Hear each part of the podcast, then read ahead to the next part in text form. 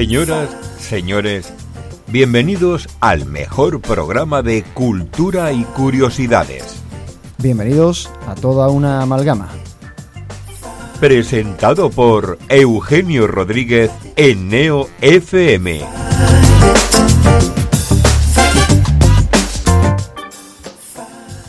Hoy es martes 11 de octubre, un día después del Día Mundial de la Salud Mental tema sobre el que va a tratar este breve monólogo de inicio de programa. La verdad, eh, no ha sido muy difícil escribirlo porque prácticamente ha sido mm, redactar un, un, pequeño capítulo de mi propia vida.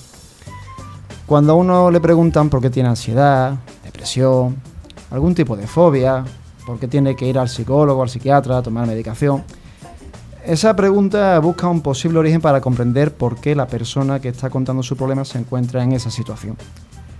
La realidad es que para la persona enferma esa pregunta da bastante igual. Ya está en el pozo y lo que quiere es salir de ahí cuanto antes. Y es que realmente uno no sabe cómo empieza. Lo único que sabe es eh, el día o la fecha aproximada de cuando empezó. A partir de ese momento todo empieza a complicarse y a volver tu vida a un problema continuo. El miedo te acompaña desde que abres los ojos hasta que los cierras, y a veces incluso desde los propios sueños. Es una maldita compañera que te va a seguir durante muchos años de tu vida. Citando a SFDK, ¿cómo se le dice a un loco que lo es para que acepte la cita? Ese es el punto crítico, el de inflexión, el más difícil. Reconocer que algo te pasa, aceptar el tabú de la locura e intentar ponerle solución porque solo se te vienen tres opciones a la cabeza seguir viviendo así, pedir ayuda o no seguir viviendo así. No quiero dejar pasar ese elemento del tabú. Hay muchas personas que creen que los problemas de salud mental son solo una excusa para decir que no, para no hacer algo, para rechazar algún ofrecimiento. Y la realidad es que puede llegar a ser tan paralizante como por ejemplo no ser consciente de estar dentro de tu propio cuerpo. Y ese tabú se suma a la carga que ya se lleva encima. Solo puedo decir una cosa a esa persona que piense de esta manera. Espero que nunca tenga que pasar por ello, porque una vez que eres consciente de ese problema, aunque mejoras, siempre vas a tener esa conciencia. Por suerte, cada día se habla más de este tema. Yo mismo lo estoy haciendo ahora en directo. Y ese tabú se va disipando. Pero aún falta algo que a mí siempre me rondó la cabeza, entre las miles de historias varias en aquel momento, claro. Eh, yo tuve la posibilidad de tener unos padres que pudieran permitirse pagar médicos para que mi problema se solucionara lo antes posible. Era muy consciente de lo afortunado que era y también de cómo a partir de ese momento tenía que pelear porque quien no tiene la posibilidad de acceder a ese servicio con la periodicidad necesaria, y lo recalco eso, lo tuviera. Y sí, hablo de tener unos servicios de psiquiatras y psicólogos con los recursos necesarios en nuestra sanidad pública. Ya han pasado casi 10 años y por suerte puedo decir que mi situación no tiene nada que ver con la que era en ese momento. De nuevo, parafraseando a otro autor, a Stromae, si dijera cuántos somos, muchos. Por eso, para quien lo está escuchando y se encuentre mal, busca ayuda en los tuyos, en los profesionales y en la gente que pasó por algo parecido. Pero sobre todo, ten claro una cosa. El futuro no es tan negro como lo ves ahora.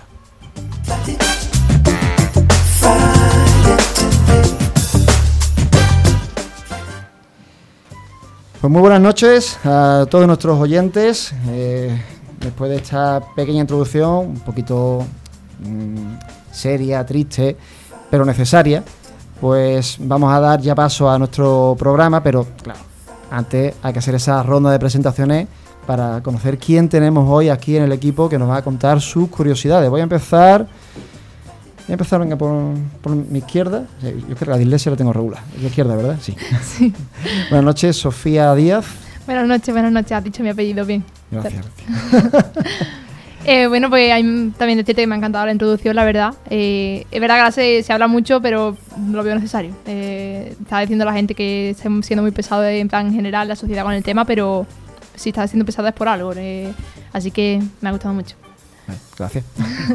¿Y de qué vienes a hablarnos tú esta noche? Hoy traes sección de la oveja negra.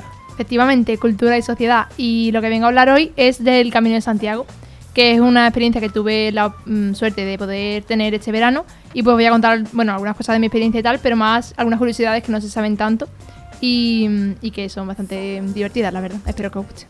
Yo pasar examen, que yo ya lo he hecho tres veces. Eso, sabes. eso. Pues muchas gracias, Sofía. Además vas a ser quien inaugure esta noche. Así Te que escucharemos atentos. En un ratito. Sigo con la ronda de presentaciones. En este caso, el compañero eh, Enrique Domínguez.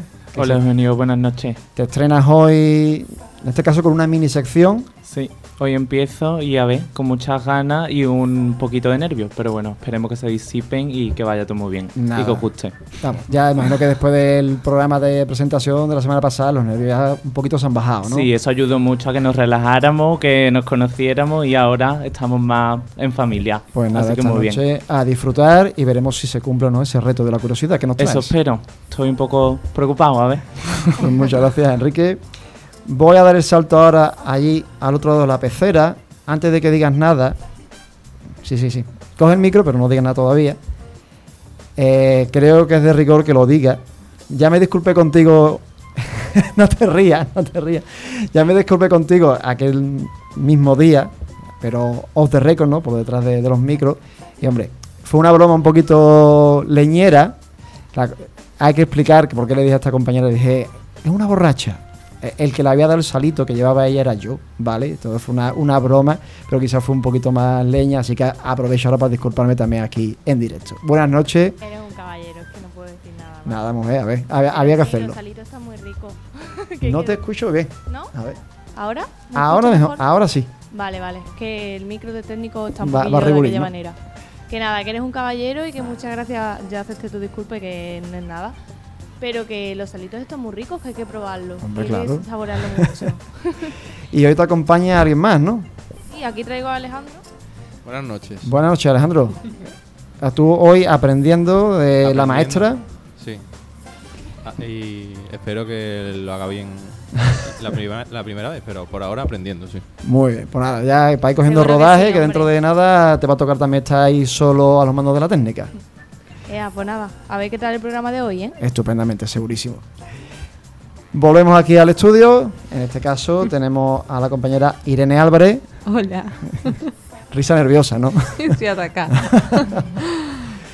Tú también, igual que el compañero Enrique, nos traes una mini sección. En este caso Sí. es Culturilla Express. Sí.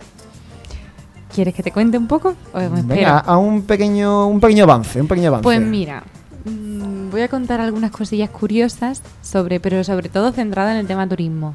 Para así quien sea así más curiosillo y tenga tiempo de viajar y le apetezca, pues que conozca otras zonas y otras curiosidades y otras culturas o fiestas interesantes que no son tan conocidas. Y eso voy a decir. Bien. hasta aquí. Vale, perfecto. Puedo leer. Tenemos un programa muy, muy viajero. Muchas gracias, Irene. De nada. Y digo lo de viajero porque con la compañera Lía de Novales Hola, buenas noches. nos vamos hasta las Azores, ¿verdad? Nos vamos hasta las Azores. Bueno, lo primero, dar la bienvenida a los nuevos compis que se estrenan hoy, que va a ir todo muy bien. Los nervios siguen estando, así que no pasa nada. Se irá pasando a medida que transcurra el programa. Y luego felicitarte también por la introducción, que me ha parecido muy importante. Y añadir también para normalizar que, por ejemplo, esta mañana yo he ido a la psicóloga y la verdad es que me siento afortunada por lo que has comentado, porque no todo el mundo puede tener acceso y es algo importante que tenemos que seguir reclamando. Y bueno, pues en cuanto a las Azores, pues bueno, he tenido la oportunidad gracias a la Unión Europea de visitarlas las últimas semanas y bueno, pues voy a traer algunas curiosidades de la fauna y flora. Perfecto, pues muchas gracias, Lía. Gracias. Y antes de ya comenzar eh, esta noche, pues como siempre, qué mejor que hacerlo acompañado de las pizzas de Domino. Nosotros ya dentro de poquito vamos a estar llamando al que tenemos aquí más cerquita, ¿no? A Estrella Betelgeuse 14, que además por si hay alguien que viva por la zona y quiere acercarse y quiere llamar, pues decir que su teléfono es el 955 572330.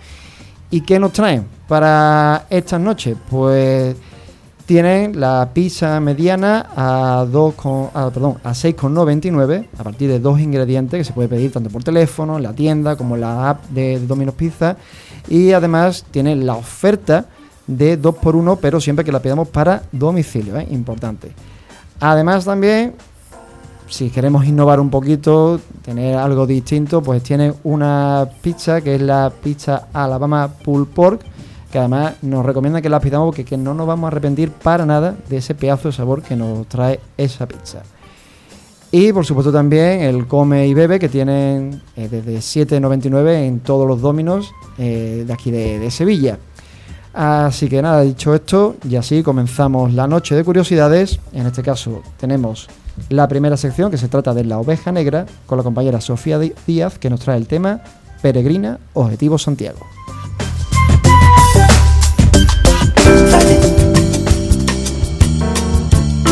La oveja negra. Bueno, como he introducido antes, eh, mi tema va sobre el Camino de Santiago y voy a contar algunas curiosidades acerca de este y bueno, algunas cosas que he vivido yo en primera persona. Eh, he tenido la suerte este verano, durante dos semanas, de hacer el Camino de Santiago y yo lo he hecho eh, con la Pastoral Juvenil de Sevilla, eh, donde salimos 300 jóvenes mm, sevillanos, cinco autobuses, imaginaros lo que es eso, desde Sevilla, dirección Santiago. Eh, yo lo hice de manera, con el camino evidentemente se puede hacer de muchas formas, ya después hab- hablaremos de eso, pero yo lo hice mm, de forma religiosa, es decir, teníamos misa diaria y era mm, con objetivo espiritual. Pero como digo, pues hay muchas formas de hacer el camino. El que yo hice concretamente se llama Aoriche y no es uno de los más conocidos, como pueden ser el francés o el inglés.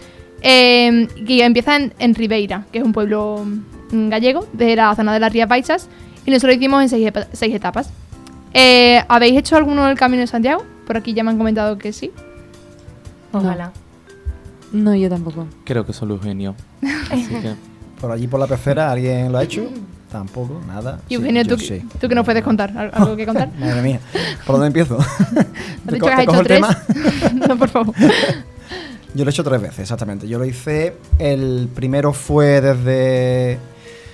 Nunca me acuerdo el pueblo. Pero era directamente desde Galicia. El se- ¿Sarria quizás? No, no, no. Ah. Porque era el camino del norte, parte del camino Ah, del norte. Vale. Luego hice parte del portugués, que salí desde Ponte de Lima, que salimos desde Portugal. Y el último, que fue un- una locura. Eso ahora, si hay tiempo, puedo contar más. Que es el camino primitivo que sale desde Oviedo. Ese es el más duro. Bastante. Yo solo digo que salimos tres y solo llegué yo. ¿Qué pasa con los otros dos? Nadie lo sabe. Dicen algunos que me lo comí por el camino. No, no. Se volvieron paso tiempo. Bueno, pues eh, a Eugenio, que ya sabrá, pues mm, se sentirá algo- a lo mejor un poco más identificado con algunas cosas que vaya a contar. Y con el resto, pues os recomiendo 100% que lo hagáis alguna vez. Eh, y si podéis hacerlos todos, es mi objetivo. Hacerlo todos, no, pero a lo mejor bastantes, pues sí. Eh, bueno, para mí, para comenzar un poco, para mí la experiencia la verdad que fue espectacular. Mm, volví siendo no otra persona, pero mucho más enriquecida. También espiritualmente, también, porque como digo, pues fue un, cam- un camino religioso. Pero también se disfruta la experiencia muchísimo. Es verdad que también depende de cómo lo hagas. Eh, si lo por ejemplo, Eugenio, que lo hizo casi solo, a lo mejor una experiencia totalmente diferente a como lo pude haber vivido yo. Eh, bueno, y una vez hecha esta introducción, voy a ir contando cositas y curiosidades y eso. Y os recomiendo, tanto en casa como aquí en el estudio, que tengáis un papel y un boli a mano o algún dispositivo electrónico. Porque voy a ir de vez en cuando eh, preguntando alguna cosa, verdadero o falso, cosas así. Y quien tenga, quien gana, y cada vez que acierte, pues apuntáis un punto. Y quien gane, pues se lleva un premio, ¿vale? muy bien. ¿Estáis preparados? Qué bien. Sí. Esto no me lo dijiste ¿eh? cuando te estuve preguntando. ¿eh? Ah, Hay examen. sorpresas. Claro que si no te lo preparabas. Claro.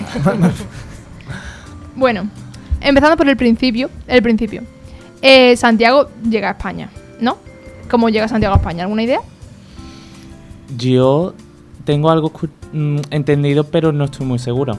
Lo lanzo y a ver si es verdad o no. Eh, realmente no llega vivo, ¿no? Lo que llega es su cuerpo a las costas de Galicia. ¿Alguna Eso más es lo que siempre he información? escuchado.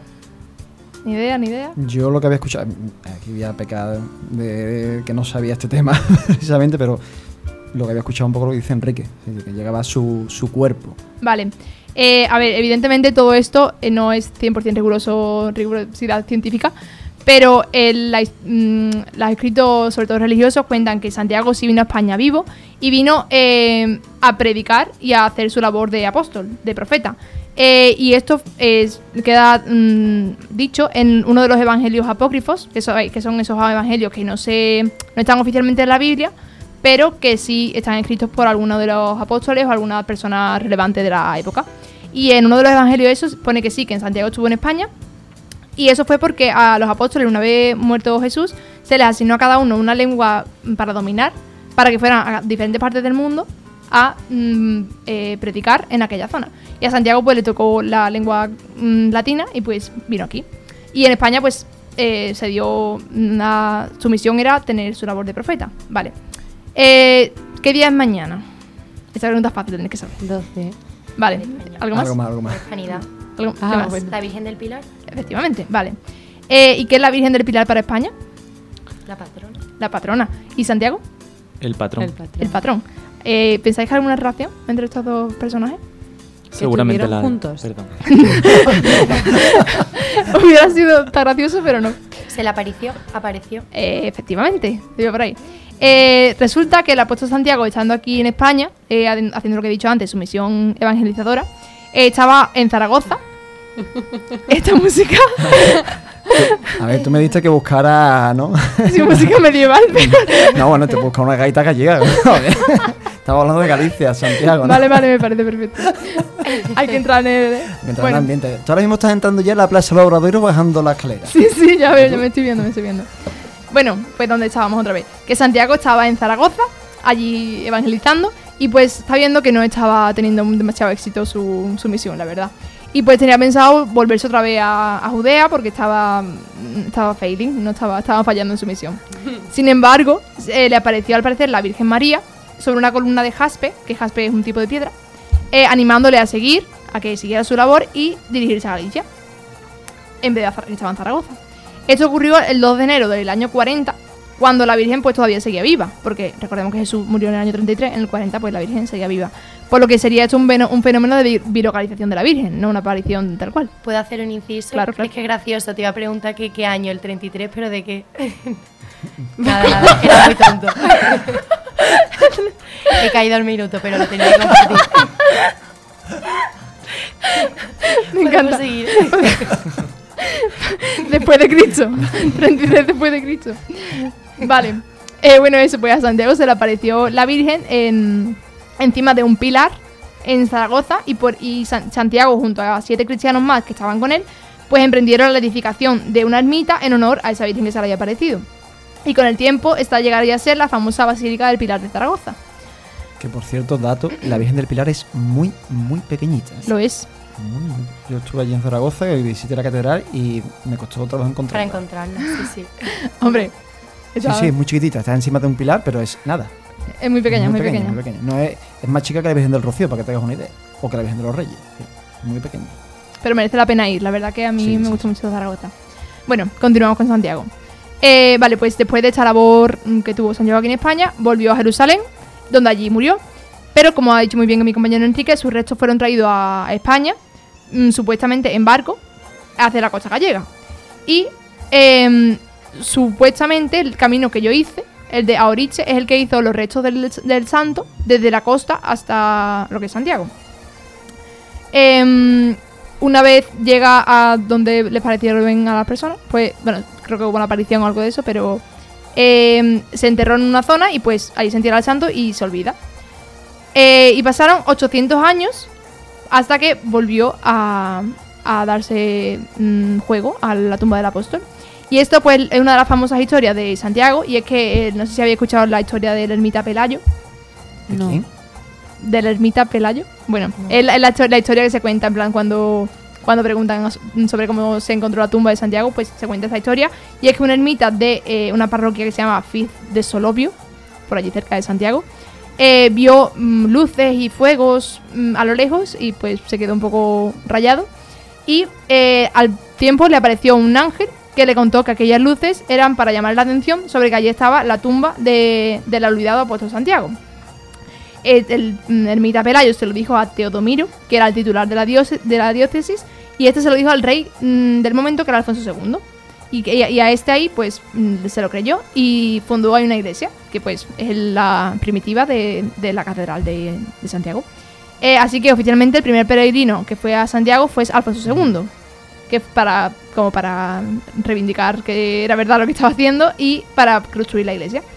Eh, el camino que este hizo es, como ha comentado mi amigo Eugenio, es el primitivo, que es el más bonito, pero el más duro. ¿Puedes confirmarlo? Bastante. eh, no sé si. Podré subir algo aquí por, por redes. Tengo algunas fotos, si no ahora lo enseño aquí al equipo.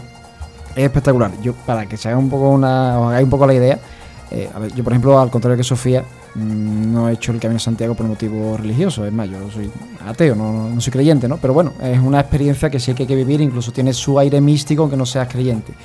Y a mí la sensación que me dio cuando hice el primitivo, y digo, ese era el tercero que hacía, es decir, ya había hecho otros dos previamente, eh, entendía perfectamente a esas personas de la Edad Media eh, el hecho de creer que estaban cercanos a Dios, porque muchas de esas mañanas cuando me levantaba para empezar el camino y veías las nubes por debajo tuya o cómo el sol entraba desde las nubes y iluminaba todo el paisaje, ya os digo, es una experiencia de eso, casi mística, de tú pensar, hostia, realmente estoy haciendo un camino hacia encontrarme con el apóstol o con algo divino. Así que es espectacular, pero es muy duro, es muy duro. Hay que ir Sí. preparados. Exactamente, sí.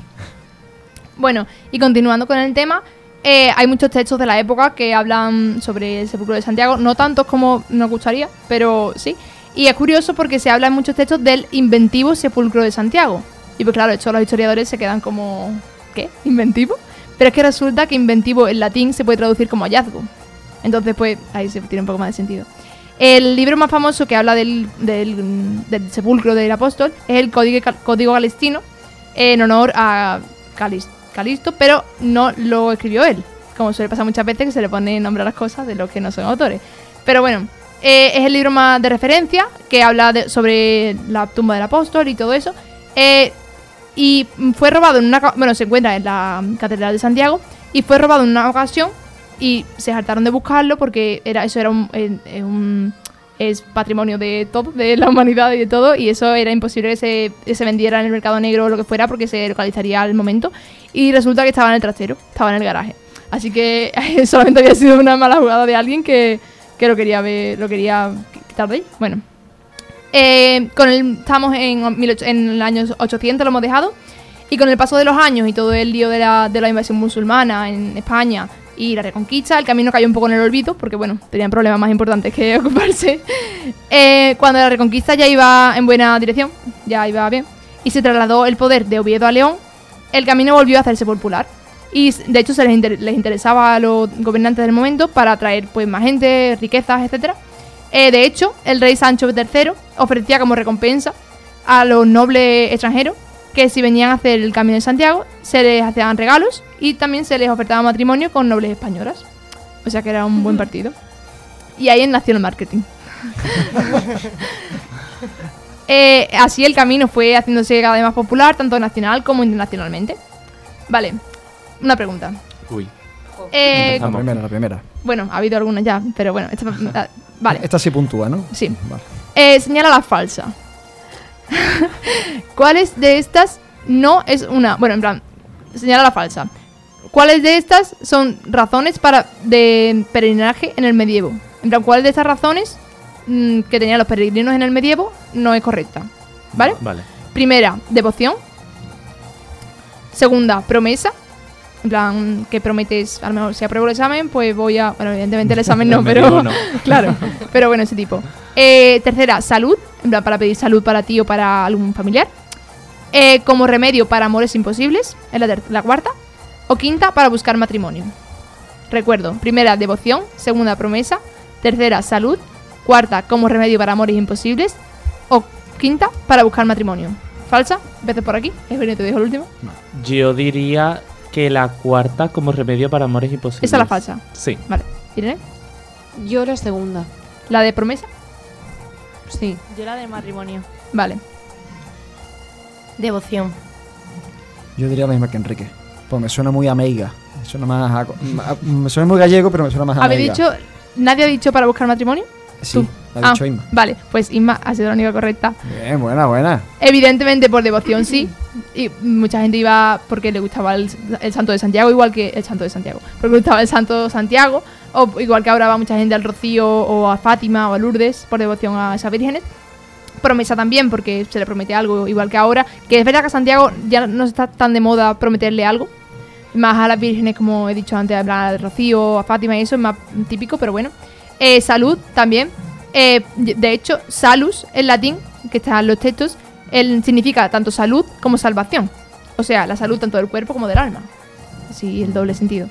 Eh, como remedio para amores imposibles, curiosamente sí, se recomendaba a las personas que tenían eh, en alguna relación imposible que se fueran al Camino de Santiago a desinto- desintoxicarse y a olvidarse de la persona amada. Ah, sí, vale, sí. Entonces no era para, para que ese amor se llevara a cabo, no, sino para no, no, decir para que te olvídate, olvidaras. que Para no. que se olvide ya. Total. En el siglo XIV, en el siglo XIV ya eh, los psicólogos ejerciendo Gratis. gratis.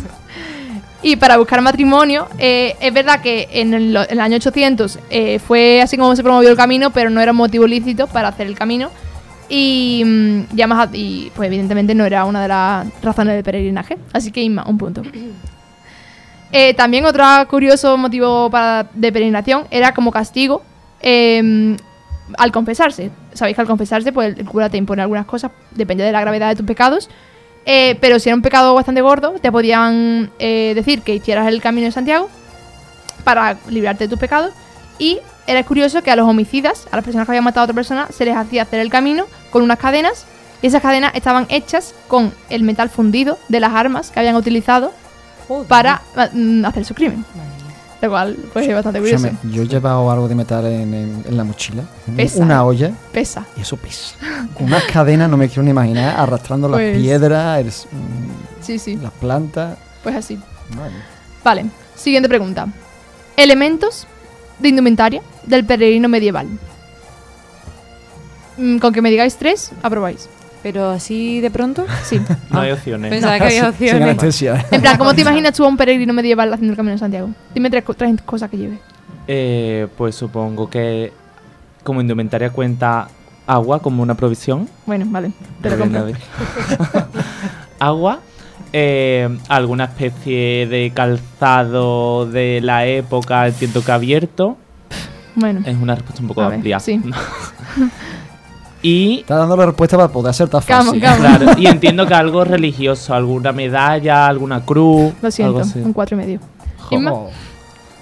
Yo estoy más o menos igual. Yo lo que sí recuerdo, o creo recordar, es la famosa Vieira. No sé si se llama. mm, así. vale, vale, pero no del todo, porque eso lo tienes que llevar a la vuelta. A la ida no la lo ida puedes no. llevar, claro. La, la que ha dicho que no me. La vieira. Ah, la vieira. Claro, eso a la ida no lo puedes llevar porque... Tiene también un bastón o algo de apoyo. Vale, vale, por ahí va bien. Medio punto. Continuamos. Y por ahí me quedo. es que no me sé mucho más. ¿Puedo decir el bastón yo también? Sí, di. Bueno. Yo creo que un sombrero, Vale. el como una manta. Bueno, vale. Lía. ¿Pero me va a decir algún punto? Bueno, no sé. Es que estáis haciendo cosas muy... Esto no es... El juego no es así. Bueno. La planta es muy mal, ¿eh? La Sí, destrucción. ya, la verdad ¿eh? que sí. Lo siento, lo siento. Yo también estaba pensando en una especie de sombrero y una túnica. Vale, así vale. Ya vamos encaminando. Vale. Y luego. Ah, vale, vale, perdón. No, sí, sí, sí. ¿Sigo? Sí. Ah, vale. Que a lo mejor alguien que prometa algo, pues que vaya descalzo. Eso ya son eso de variaciones. total, pero, Pero... ¿Algo que añadir? Pues mira, unas botas buenas vienen bien para el camino, la quechua también. Es lo que he dicho. Habéis No, dicho no- cosas que están bastante bien, pero ya han cambiado. Por ejemplo, hoy es muy importante las antiempollas. Eh, La crema antiempollas, el gel deslizante. Hombre, si te echas vaselina bien en el Vaselina, pie, vaselina. mm, va de escándalo, ¿eh? La vaselina en el pie ayuda muchísimo, aunque parezca una tontería. Da mucho asco, sí, Mm. pero sí, sí, es un desagradable, pero bueno. es necesario. Vale, pues no- ni tan mal, ni tan mal. La imagen de peregrino medieval es un hombre, bueno, un hombre, he dicho un hombre porque me imagino a Santiago, pero un hombre con una capa o una indumentaria que no llegue hasta, el- hasta los pies, que llegue hasta media, mm, media pierna más o menos, para que no moleste al andar y tampoco se manche de barro. Unos zapatos eso que sean más o menos cómodos. Eh, una, algo impermeable tanto para la lluvia como para el rocío. Eh, un palo, y un palo que habéis dicho, un bachón, tanto para apoyarte, que es muy, también es útil, como para orientar a cualquier animal que se te pueda acercar, que también es importante. Esta indumentaria eh, fue tan, tan popular entre los peregrinos que llegó un momento en el que en el siglo XVI Felipe II prohibió a cualquier otra persona eh, vestirla para no con- confundir a las personas mm, eh, que llevaban albergues o lo que fuera de que fueras un peregrino y no lo fueras, sino que solamente podían vestirlo las personas que fueran peregrinas a Santiago. Lo cual, pues, está bien. Em, siguiendo con el paseo de un peregrino, ¿sabéis de dónde viene la palabra hospital? ¿Os suena de algo? No, no, vale. No. Pues la palabra hospital viene del sentido del lugar donde se hospeda, donde se da hospitalidad al peregrino y al viajero. Eh, la función de albergar, de albergar queda por delante de la de cuidar o sanar en cualquier albergue, pero también está presente de que si viene algún peregrino herido, pues eh, los monasterios que eran los primeros hospitales debían atender a esa persona, donde la por la caridad cristiana que tenían hacia los peregrinos. Eh, estoy hablando mucho de peregrino, no sé si os habéis dado cuenta, pero eh, llegó un momento en el que peregrino toma eh, sentido a que peregrinos son las personas que van a Santiago. De hecho, el autor Dante, en una de sus obras, Vita Nuova, eh, describe que hay varios tipos de peregrinos. Palmeros, que son los que van a Jerusalén, porque se traen las palmas. Romeros, los que van a Roma. Y peregrinos, los que van a Compostela. Y así queda definido. Eh, ¿Conocéis el Monte del Gozo? Sí. No. Es un monte que está eh, como en Santiago y que se llega si vienes por el camino francés. Y es, bonito, yo no lo he hecho, pero dicen que es bonito porque llegas ahí y desde ahí ves la catedral y ya como que te sientes. Y ya el resto es bajada, así que también es más cómodo. Sí, vamos, por comentar algo, eh, si alguna vez lo hacéis, si tenéis oportunidad, hacer noche en Monte de Gozo, es un albergue enorme, pero enorme, eh, porque está un poco también con la idea de lo que tú has comentado, de la forma en la que tú has hecho el camino, ¿no? Con varios autobuses de personas. Y lo bonito sobre todo porque de noche, eh, desde el monte, se ve la Catedral de Santiago iluminada al fondo, entonces una vista también... Monte de Gozo. Eh, ahora hay, hay allí una auditoría al aire libre con capacidad para más de 15.000 personas. Y de hecho es curioso porque yo he estado en, San- en Galicia dos veces este año y la primera vez fue para un concierto de Imagine Dragons y fue ahí. Y después la segunda vez eh, fue con ella para hacer el camino y fui, eso como he dicho, de motivos religiosos y la misa de despedida fue también ahí. Entonces fue el mismo sitio, Imagine Dragons y la misa de despedida. Fue increíble. Eh, ¿Y se os ocurre mm, alguna eh, origen del nombre? Monte del Gozo. Porque lo gozas viendo ya la catedral y que Claro. Eso es pensar bien, pero mucha gente pues tira un poco para pensar mal. Pero es verdad, ¿qué? Para pensar mal. Para pensar mal. Es verdad, Monte del Gozo.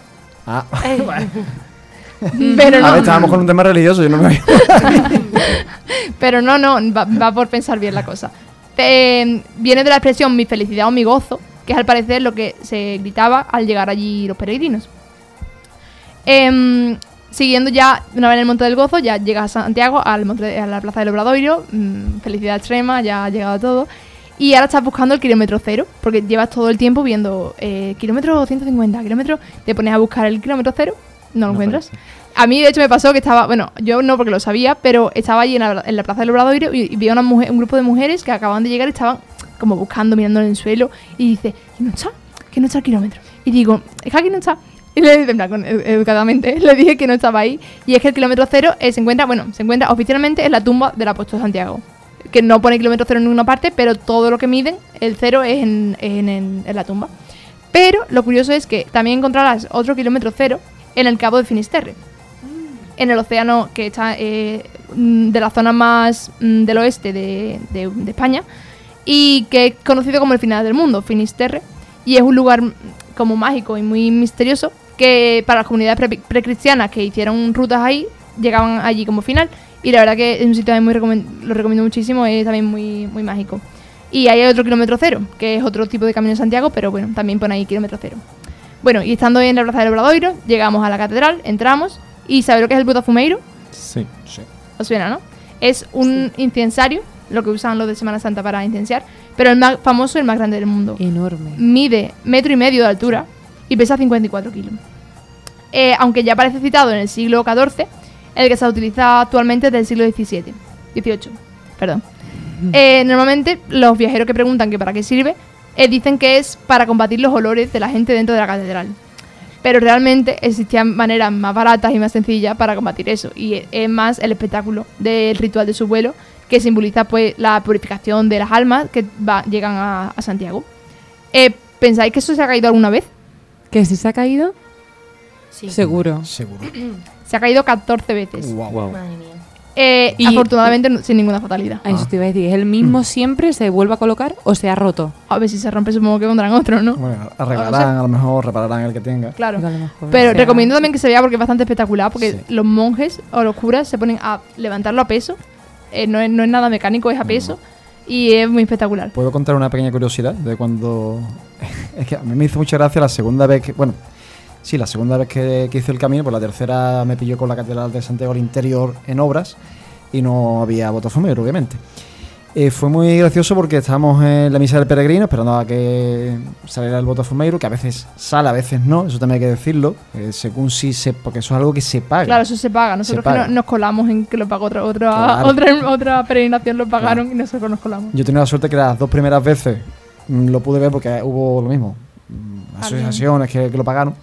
Y fue muy gracioso, como digo, la, la segunda vez porque dieron un aviso desde megafonía en la catedral que decía, por favor, por respeto, que es un acto religioso, que hay que mantener la compostura, tal y cual, no saquen sus móviles, no graben y tal.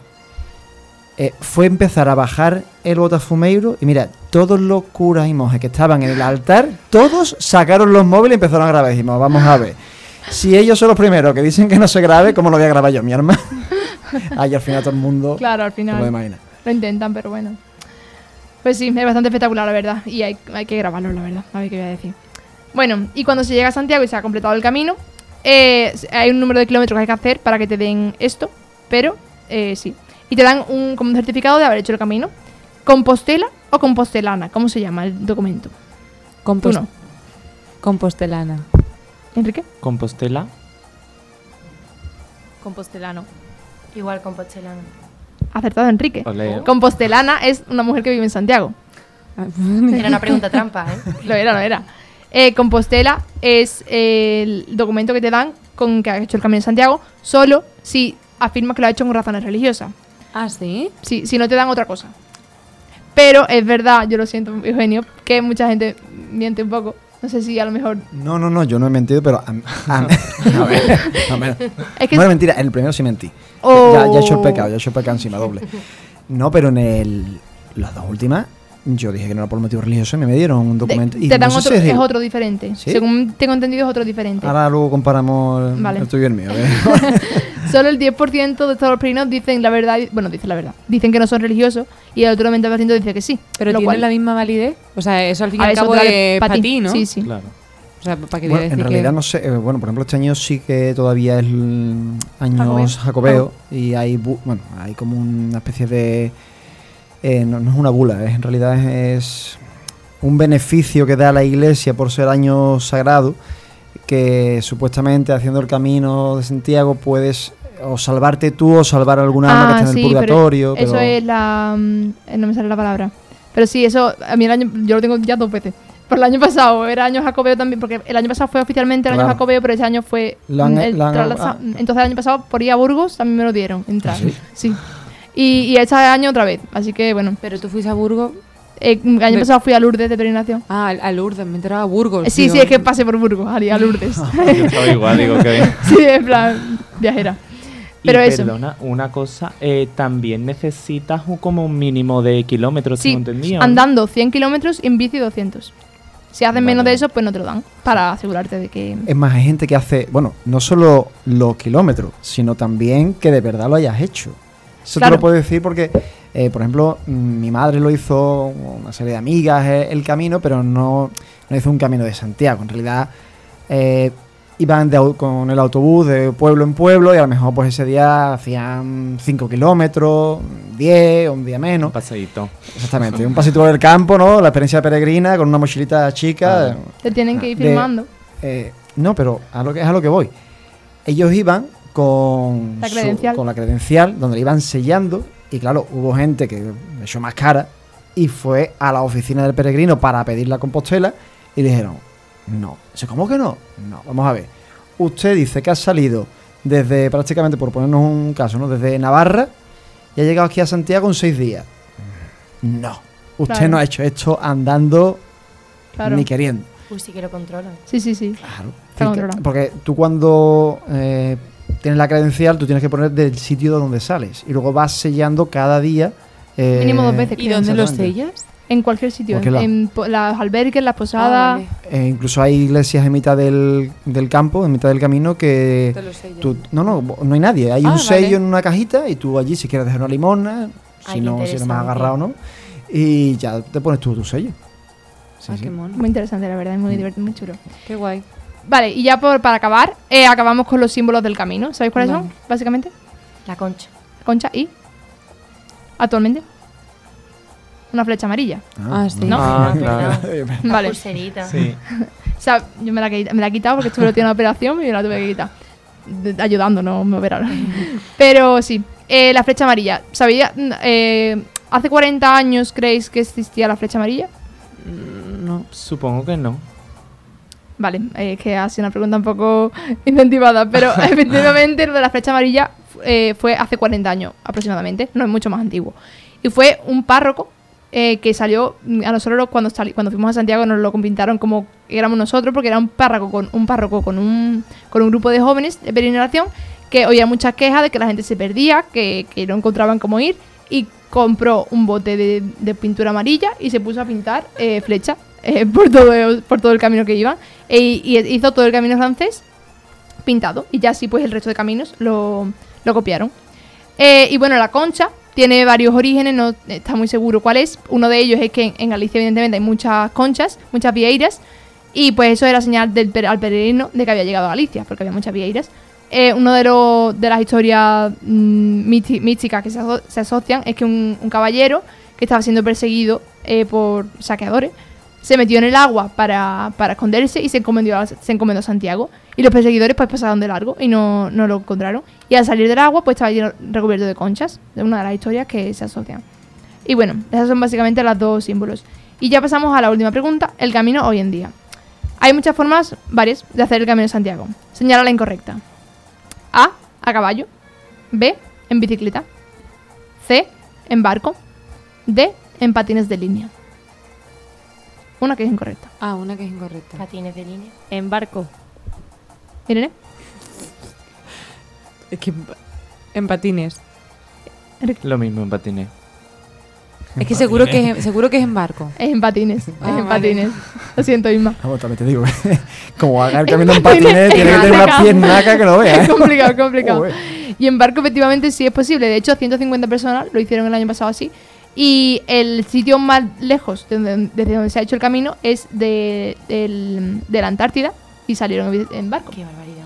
Y Sí, sí. una- el barco es que estás todo el tiempo en el barco. Eh, todo el tiempo del barco, supongo que bajas en, en alguna zona de la, de la costa gallega y pues el resto haces andando. Tengo un amigo que, si no tengo mal entendido, lo hizo en Piragua. Llevaba un barco las maletas y entonces iban parando de vez en cuando, pero por lo que tengo entendido lo hicieron en Piragua, Jolín, por Portugal. ostras. Yo no, no lo pero a lo mejor me estoy equivocando. No, puede ser, pero, pero a lo mejor no está oficialmente, mm, en plan, no está Vale. oficiado, que a lo mejor mm, llega a Santiago y no le da la, compos- la compostela. Ah, vale, puede ser. Eh, y última pregunta. Eh, ¿Cuál pensáis que es la comunidad autónoma actual que más peregrinajes hace? A Santiago. Andalucía. Mm, Castilla y León. Andalucía. Fíjate, voy a decirlo Galicia. Uy, también. Yo voy a decir Andalucía también. Las niñas han hablado. Andalucía, efectivamente. Es la que más actualmente, la que más tiene, de hecho, la que más tiene peregrinos. Eh, y bueno, eh, antes de terminar, quiero mm, citar mi, mi bibliografía principal, que después dicen que no la cito.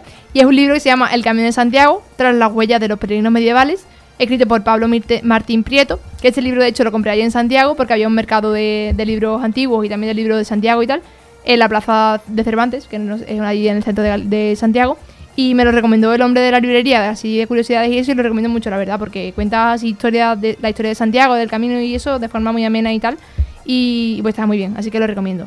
Y recomiendo también hacer el camino, que es una experiencia pues increíble y todo el mundo debería hacerlo más de una vez.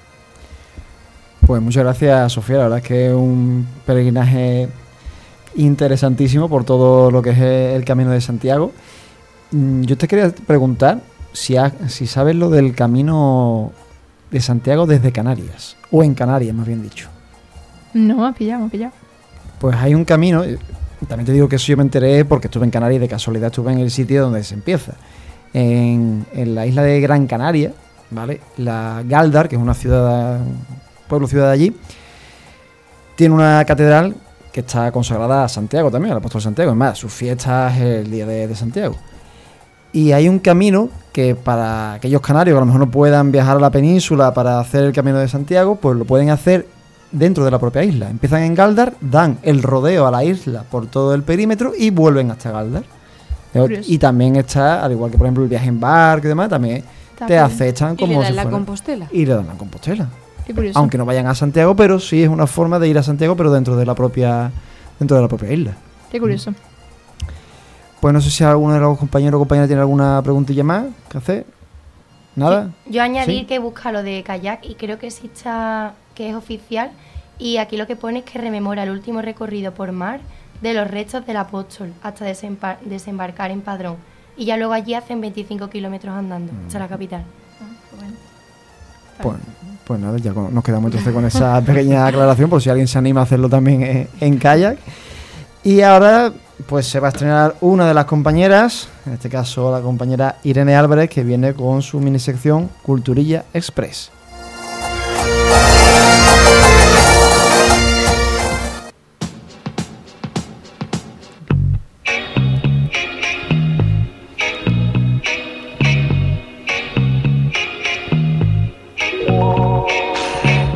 Culturilla Express.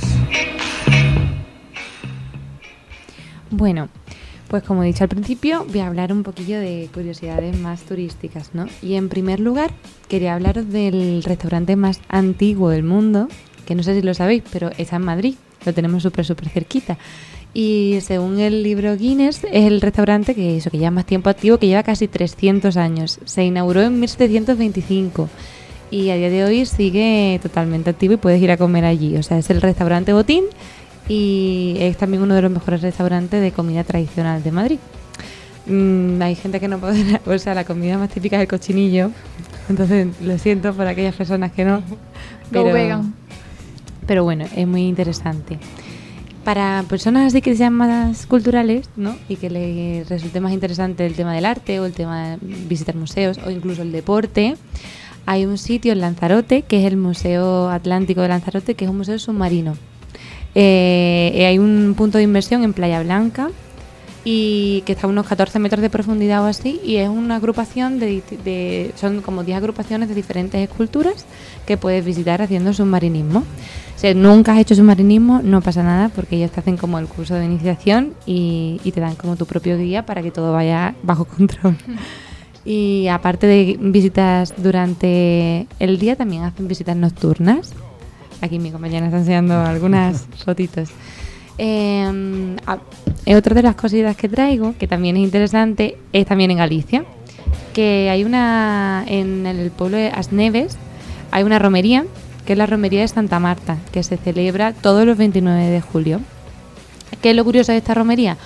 Pues que los devotos ¿no? que van a cumplir sus promesas y que le han pedido a, a la Virgen, en este- suelen ser por temas de salud, ya sea porque han pasado una enfermedad y le quieren dar las gracias, o porque la están pasando en ese momento, o tienen alguna persona cercana, eh, pues van a cumplir su promesa durante todo el peregrinaje de la Virgen. Y lo curioso es que van en ataúd metidos. Van en un ataúd y de sus personas más cercanas, pero abierto, ¿no? abierto, abierto. Y, y las personas, sus familiares o seres queridos lo llevan durante todo el la procesión ¿no? de, la, de la Virgen. Hay gente que tampoco que no va en ataúd y lleva como una túnica blanca y una vela, eh, que eso ya es más común. Eso parece lo del meme este. De- del ataúd. el ataúd, cómo ir a puso de moda. Ay. Tan, tara, tan, tan, tan, tan, tan. Es- pues más o menos así. Yo creo que a lo mejor la, si llevan algún tipo de banda con música tocan eso. Eso es un previous, previously a, a tu muerte, ¿no? Sí. Eh, es como, mía. sálvame o, me quedo aquí. Ya. O sea, pero es curioso. Si hay alguien que le guste visitar alguna romería, pues que sepa que allí puede ver alguna un poco más eh, inquietante. Eh, bueno, después, eh, si nos vamos aquí ya más cerquita, en Cáceres, está una aldea, bueno, es una villa que se llama Granadilla, que ahora mismo pertenece a otra, que tengo aquí el nombre, el nombre apuntado, un momentito, al municipio de, de Zarza de Granadilla. Y lo curioso es que es una villa que en 1980 se, se obligó a abandonar. Todo el mundo fue expulsado de allí porque se, se creó como un, bueno, como un no, se creó un embalse y se pensaba que iba a inundarse. Entonces todo el mundo fue como expulsado de, de la villa. Eh, al final eso nunca ocurrió y en 1980 como que empezaron a, a rehabilitarla porque estaba un poco deteriorada y a día de hoy está intacta, o sea, puedes visitar una vía totalmente abandonada que tiene su castillo, su muralla casi perfecta y es bastante bonita, es muy pequeñita, si la quieres buscar también, Granadilla en, Cáceres. Y, eso es como un pueblo fantasma, pero es bonito, no es, muy, no es muy oscuro. Y ya para terminar, ya lo más cerquita, cerquita, que es aquí en Granada, que es el pueblo de Ber- Bérchules, es un pueblo que en 1994 no pudieron celebrar el- la, la bienvenida de Año Nuevo porque tuvieron un apagón, porque no había suficiente luz, por así decirlo. en- ¿Cómo se dice? Bueno, que no tuvieron suficiente energía. Y es- como se quedaron todos un poco tristes, decidieron celebrarlo en agosto, que es cuando más luz tenía el pueblo y era como imposible que se quedaran otra vez sin luz. Entonces, el primer sábado de, de agosto se celebra el 31 de diciembre, otra vez se celebra Nochevieja en Berchules, en Granada. Así que quien quiera disfrutar de la Navidad en cualquier época del año, ya sabe dónde tiene que ir. Pero también con mantecado, porque un mantecado en agosto tiene Pues que la ir verdad que eso flipar, no, ¿eh? lo he, no lo he pensado. Pero a lo mejor son, yo creo que solo la, La fiesta, fiesta, no, no. Pero eso las campanadas, siempre, ¿eh? Eso entra siempre. las campanadas y la fiesta de después, que es lo importante. Es que no me veo yo con un mantecado y un mojito al lado, ¿sabes? Que es una combinación que- un Pues imagínate un turrón. Uf, madre mía. Bueno, aunque ya están poniendo los mantecados. sí, al ya, ya, yo he ido yo ¿eh? al súper y estaban todos. Están por ahí, están por ahí. Mezclan Halloween y Navidad todo en uno. Anda que no, anda que no. Y nada, hasta aquí todo, no tengo nada más que decir. Pues la Espero verdad que que os ha haya sido resultado. muy interesante. Además, nos anotamos y si no se lo han anotado, sepan que como vamos a subir eh, Sí. el podcast, lo van a tener por ahí para volver a escucharlo. Todas esas eh, recomendaciones para viajar por, Pues sí. por aquí, por España. ¿Qué tal? ¿Ha ido la primera experiencia? Ay, bien, ya me he ¿no? Los relajado. nervios nada, Sí, ¿no? Una vez Bien. que ya empiezo, ya te relajas. Sí, era, era Pero bien. Pues muchas gracias, Irene. A y vamos a dar paso ahora. No va a poder ser eh, ni en directo ni por teléfono, porque bueno, los horarios son complicados. Eh, este año, eh, ya saben que no hemos podido tener Noche en Blanco. Eh, bueno, perdón. Ha habido Noche en Blanco, pero nosotros no, no hemos podido estar en, en la Noche en Blanco como otras temporadas. Pero no nos queríamos desligar de ello. Así que esta noche la entrevista ha sido al director de este evento cultural.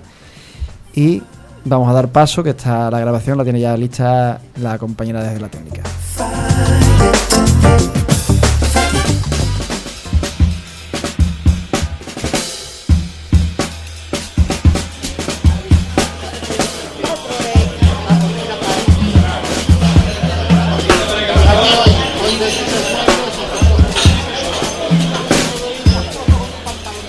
La entrevista de la semana de toda una amalgama.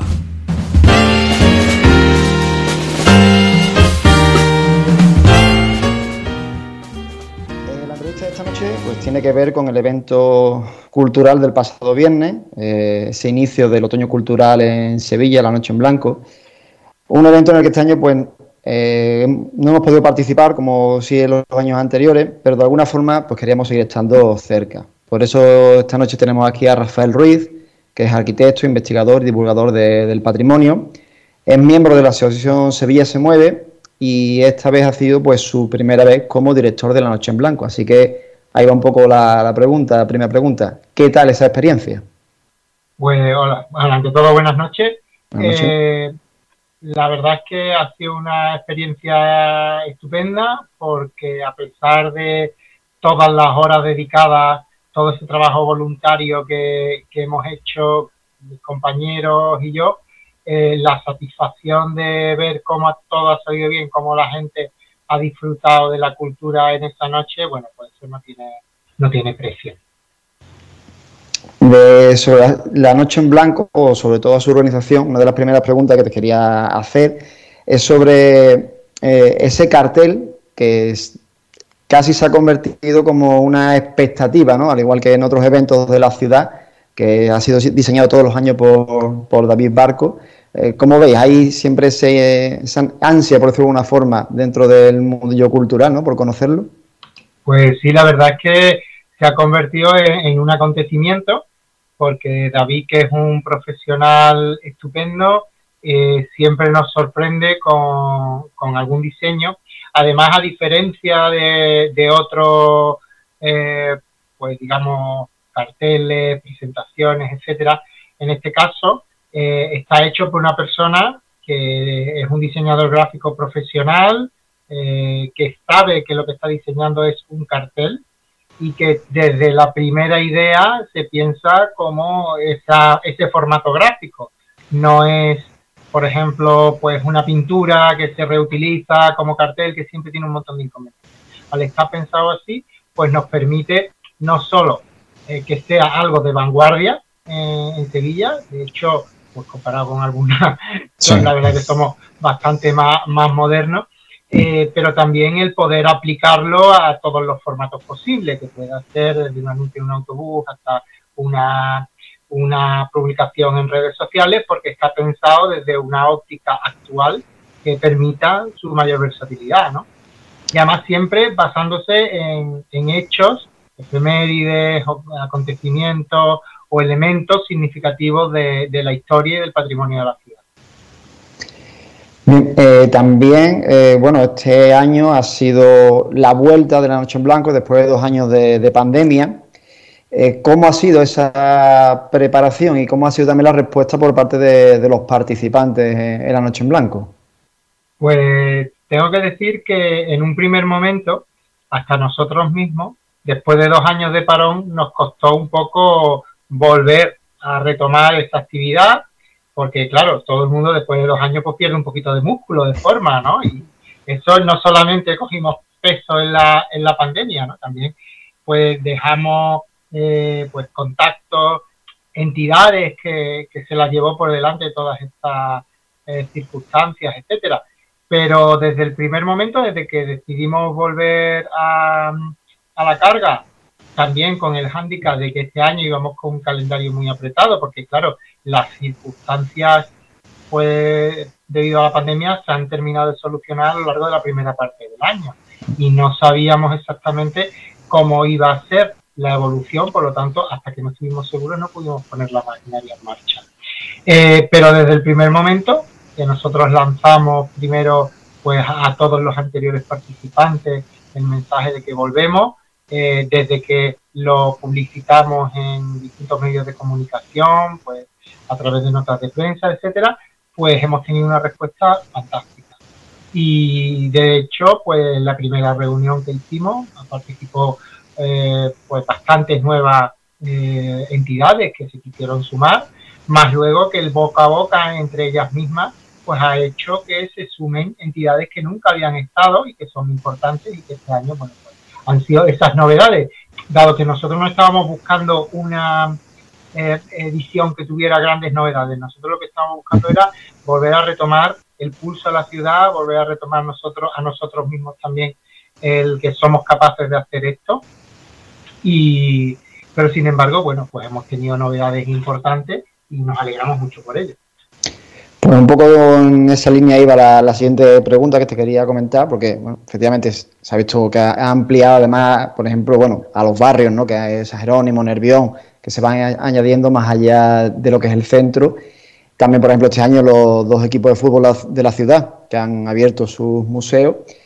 Ella me dice que bueno, no era la intención tanto el buscar nuevos participantes, pero no sé si para el futuro hay una idea de seguir saliendo del centro de Sevilla, de ampliarlo a más barrios de la ciudad. Claro, por supuesto.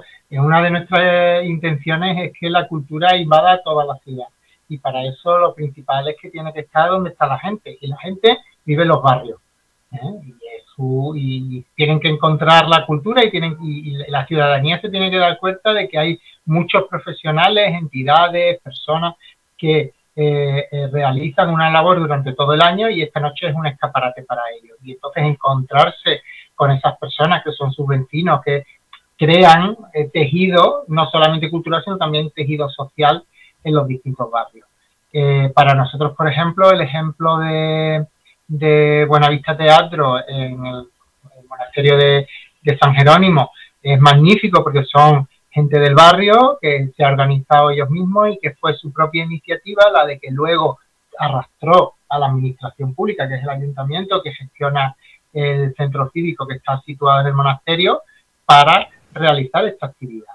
Entonces es un trabajo de abajo arriba, igual que nosotros. Nosotros somos ciudadanos normales y corrientes que dedicamos un tiempo voluntariamente y, sin cobrar ni un duro a esta, a esta labor, porque creemos que la ciudadanía es quien debe de dar el primer paso y poner en, en solfa a, a las administraciones que tienen que venir después o a otro tipo de entidades. Eh, en las redes sociales ya sabemos que son muy activas. Además, bueno, ustedes siempre usáis el hashtag, dais promoción a, esos eventos, asociaciones, empresas que participan en esa noche en blanco y que os comparten. Y también, obviamente, hay siempre comentarios por parte de los visitantes. Eh, de lo que se habla siempre en esta noche en blanco, este año también igual, es de esas largas colas y antes de entrar un poco a, analizar un poco ese tema, sí que me gustaría preguntarte si tenéis ya algunos números respecto a, la cantidad de visitantes que ha habido en las diferentes actividades, si se han superado esos 85.000 de la, de la anterior. Mm, aún estamos recopilando, porque claro, las entidades poco a poco pues, son personas o, empresas que tienen su trabajo y, y muchos de ellos pues echan un día extra en esta, en esta noche y no, no estamos en ese proceso de recopilar. Hay pues cosas tan, eh, tan significativas pues como esos casi 5.000 personas que visitaron la catedral eh, en una noche o, o 2.000 personas que llegaron a pasar por algunas hermandades ¿eh? y algunas que de las que se estrenaron este año pues nos han escrito muy contentas porque han recibido muchísimos visitantes, eh, pues algunas cantidades como 500, 600, 700 personas. Bien, es cierto que esta, y más particularmente con la manera que nosotros tenemos de ser en Sevilla, eh, que nos encanta todo esto que sea algo que se nos presente como algo especial. Eh, entonces, bueno, pues nos volcamos con todo, es normal que todos queramos ver un espacio, por ejemplo, si me viene a la cabeza San Luis, eh, es un espacio que participa desde hace bastante tiempo en la Noche en Blanco, eh, que es un espacio que está abierto a toda la ciudadanía seis días a la semana, uno vamos a, uno cierra porque tiene que descansar, y, y, que en esta noche pues se, organiza una cola enorme, pero es un espacio que normalmente está abierto. Nos gusta que, que la gente se vuelque de esta manera, pero nuestra intención es, claro, eso, es hacer de escaparate a todas las actividades que hay, durante el resto del año.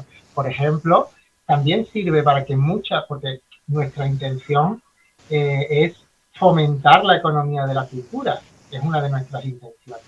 Y hay muchas personas que viven de la cultura y que les sirve esta noche como trampolín para luego afianzar trabajo durante el resto del año. Se me viene en la cabeza, por ejemplo, muchas de las empresas que se dedican a lo que son difusión del patrimonio, con rutas, visitas culturales, etcétera.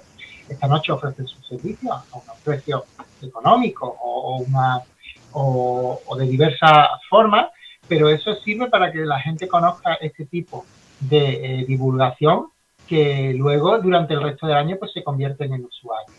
También eh, pues la da a conocer que, por ejemplo, los equipos de fútbol tienen ahí unos, unos museos, tienen unas instalaciones y que son parte también de la, de la sociedad. Grupos de teatro, grupos musicales que luego pues van a desarrollar fans, va, la gente va a, seguirlo, va a ir a los espectáculos que lo hagan, muchos van a descubrir, por ejemplo, el teatro, una cosa que pues para algunas personas puede resultar algo que, le, que puede tener ahí una pequeña barrera, ¿no? Pues descubren que es una cosa pues accesible para todos los públicos, que cualquiera puede eh, ir a una obra de teatro eh, y, genera luego ese, digamos, ese hambre por, la cultura. Pues eh, también con, esto mismo que, estabas comentando, no tanto en las empresas, sino me centraría aquí un poco más en las instituciones. ¿Qué creéis desde la asociación? ¿Por qué no se producen a lo mejor, no digo las colas, pero sí que esas fotografías que se han visto, por ejemplo, del Museo de Bellas Artes o, no sé, de Antiquarium, de Santa Clara, eh, las salas completamente llenas en esta noche en blanco y el resto del año prácticamente están, no digo que estén vacías, pero son momentos muy puntuales. Es decir, que, ¿qué nos fallaría aquí en la ciudad para que no, no que veamos esa cola, pero sí por lo menos los números sean un poco más altos de lo que son de manera habitual. Bueno, todo lo que son los espacios, y yo como persona que me, que me intereso y me he especializado en este, en este tipo de, de asuntos, eh, los museos, las instituciones culturales, eh, los monumentos, etcétera, no son algo estático. No tienen que ser una cosa que se abre y ahí está, mm, porque claro, uno va una vez, otro día que le apetece va otra vez, porque hace mucho tiempo que no va. Lo que tienen que hacer es generar eh, actividades de múltiples, eh, pues, eh, con, exposiciones temporales, eh, con actividades paralelas, con talleres, con visitas especializadas, con muchísimas maneras en las que se dinamizan esos La cuestión es hacerlo dinámico. Entonces, estar en un espacio que es totalmente estático, como puede considerarse un, un museo a la antigua usanza, pues es normal que a partir de cierto tiempo la gente que haya ido a verlo una, dos, tres veces tarde en volver. Sin embargo, tenemos ejemplos aquí a nivel mundial y, en España y aquí en Sevilla algunos de museos como por ejemplo la Casa de las Ciencias, ¿eh? que es un museo muy dinámico, que siempre está organizando cosas, que siempre hay gente, hay talleres para niños, para adultos, ¿eh? y que no es solamente llegar allí y verlo, sino es llegar y participar pues deberían de tomar nota ciertos espacios para que se dinamizaran de, pues, días con conciertos, visitas especializadas, fomentar las exposiciones temporales. Y ya por ir concluyendo, eh, el año que viene son 10 noches en blanco, sería la décima edición. Tendría que haber sido la 13, pero por la pandemia no ha podido ser. Y no sé si se podrá desvelar algo, si ya tenéis pensado algo desde la asociación. ¿Se quiere dar algún tipo de giro, hacer algo especial? Eh, ¿Cómo vais planteando esa décima noche en blanco en Sevilla? En, primer lugar, eh, queremos eh, plantearla a diferencia de este año, que los plazos fueron más cortos, con más plazos, más, tiempo para dialogar sobre todo con las instituciones, que suelen ser pues la parte que va más lento de todo el engranaje. ¿eh? Eh, estamos a ver que, sobre todo, como Sevilla se mueve mucho y hoy en día las cosas se mueven mucho en torno a las conmemoraciones, pues buscando qué, conmemoraciones tenemos para, el próximo año. De hecho, bueno, el próximo año se cumplen mil años del Reino de Sevilla, que también hay algunas asociaciones y personas trabajando en ello. Eh, tenemos, estamos abiertos también, pues ver sondear a los distintos actores, desde administraciones, empresas, particulares, etcétera, pues para ofrecer todas estas novedades que siempre nos gusta eh, ofrecer en, la noche en blanco, ¿no? Pero bueno, por ahora estamos terminando de asentar la de este año. ¿eh? Cuando terminemos de, cerrar todas las cosas, siendo prácticos de pagar todas las cosas. ¿eh? Importante. Y eso es, que nos paguen todas las cosas eh, ya empezaremos a preparar la, del próximo año. Eso sí, el próximo año pues prometemos que los plazos serán más dilatados, podremos eh, dedicarle más tiempo a planear las cosas. Pues muchas gracias por haberme cedido este ratito de, tiempo, Rafael. Me quedo con una reflexión que decías tú en la, inauguración de esa noche en blanco, la presentación allí en Caixa Forum, que era que la cultura pues tiene que estar presente los 365 días del año. Muchísimas gracias. Venga, muy buenas noches.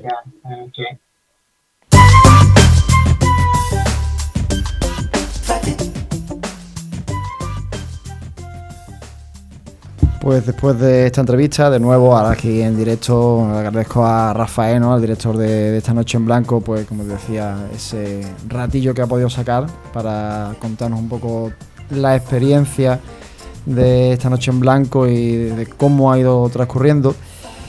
Y quería yo también preguntarle a los que tenemos aquí, a los compis y compañeras del equipo, sí, sí, ya que estamos, eh, ¿habéis ido esta noche en blanco a algún sitio? ¿La conocíais de antes? Nada de nada. Yo la conocía. ¿Sí? Y este año no, pero he ido a alguno... ¿Cuándo fue? Hace mucho tiempo ya. Pero este año es la casualidad que no. porque tenía una boda al día siguiente.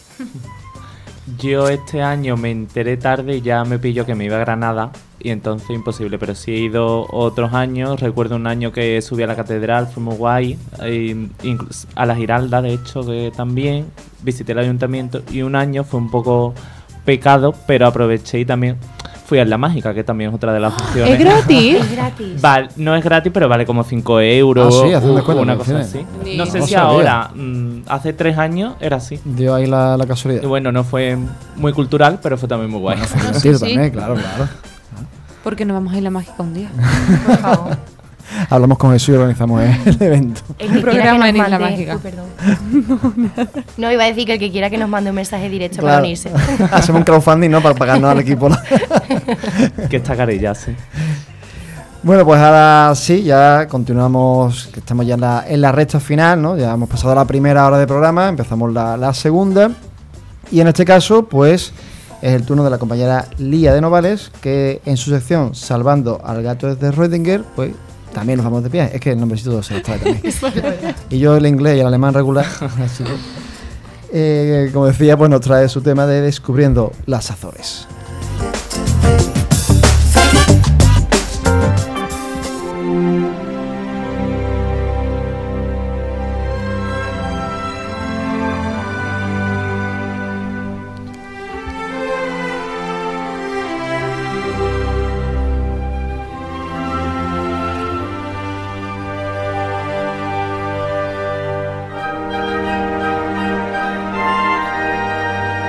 Salvando al gato de Schrödinger.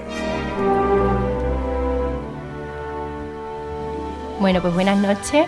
Y hoy voy a hablar de las Islas Azores, que bueno, no sé si lo sabéis, pero en total son nueve, aunque me voy a centrar específicamente en dos de ellas, Terceira y San Miguel. Y bueno, pues vamos a ver un poco la fauna y la flora y algunas curiosidades.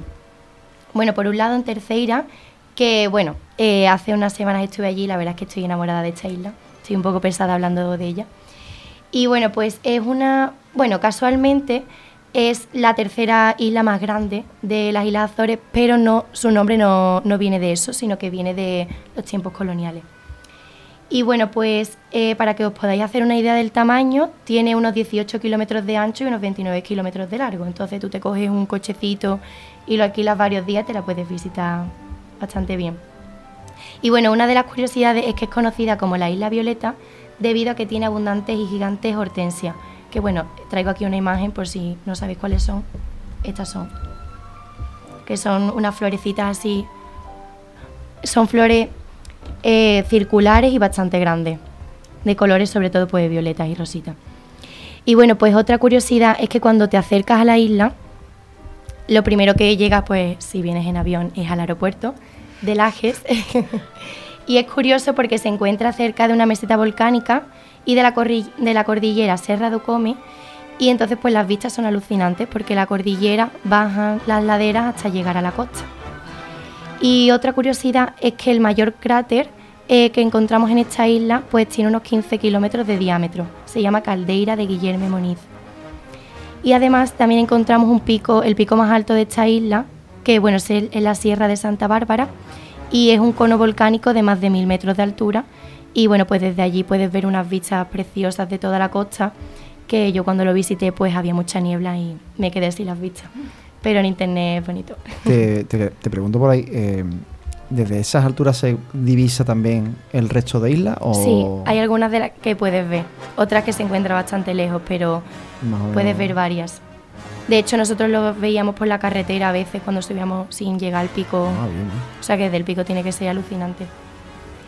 Y bueno, pues también eh, dentro de la isla pues se encuentran varios fuertes y además una cosa muy característica es que en los campos pues se encuentran como grandes llanuras divididas por unos muros que hicieron de piedras, piedras negras que son como pastos diferenciados pues para los agricultores.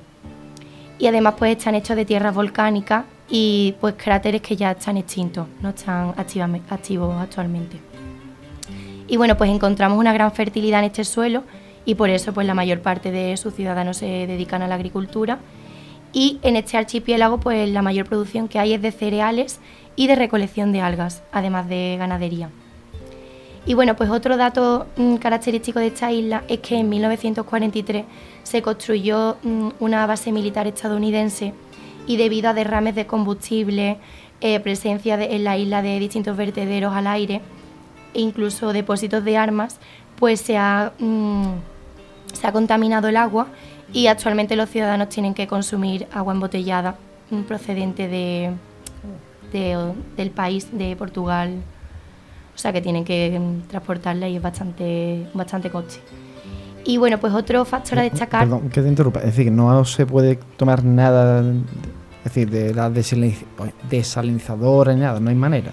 Es decir, Mm. Debido a la contaminación que tiene. Yo me enteré el penúltimo día y yo estuve Sí. tomando 10 días agua. de allí. Bueno, entonces no es para tanto. ¿no? Pero al parecer han subido mucho los casos de cáncer Ajá. y mm, supongo que en un periodo corto de tiempo Claro, pues no. no, pero a la fluye. larga, claro, es recomendable que se consuma de agua embotellada, Vale. por desgracia. Que por ejemplo de Canarias sí lo había escuchado yo que te recomiendan beber agua embotellada, más que nada porque el agua de, de mar desalinizada no es muy buena. Me pasó algo parecido gatillo. El último día, es verdad que fue. Siempre había estado bebiendo agua embotellada, pero el último día le pegué un buche al grifo y me vieron salir con la boca mojada de- del cuarto de baño y dice, ¿qué has hecho? Y yo, no sé, he bebido del grifo. Pero tú estás loco. Y yo, como que no, a ver, no sé qué pasa. Claro, claro. que por lo pues- visto es, es mala, que no es algo bueno. Pero no se ve que en este caso encima tiene el doble de contaminación. Sí, se le añade por la base militar. Que lo bueno es que ya están utilizándola solamente para operaciones así telemáticas, pero, pero todavía la contaminación tarda un tiempo en irse. Y bueno, pues otra, otro dato a destacar de esta isla es que se encuentran mm, parcelas de ganadería extensiva. Que bueno, por si no sabéis lo que es, eh, la ganadería extensiva en la que aprovecha los recursos de manera eficiente y llevan una producción sostenible, tanto para el planeta como para los animales. Y bueno, pues el animal que más puedes ver en esta isla es Bos taurus, que lo que viene siendo una vaca un toro.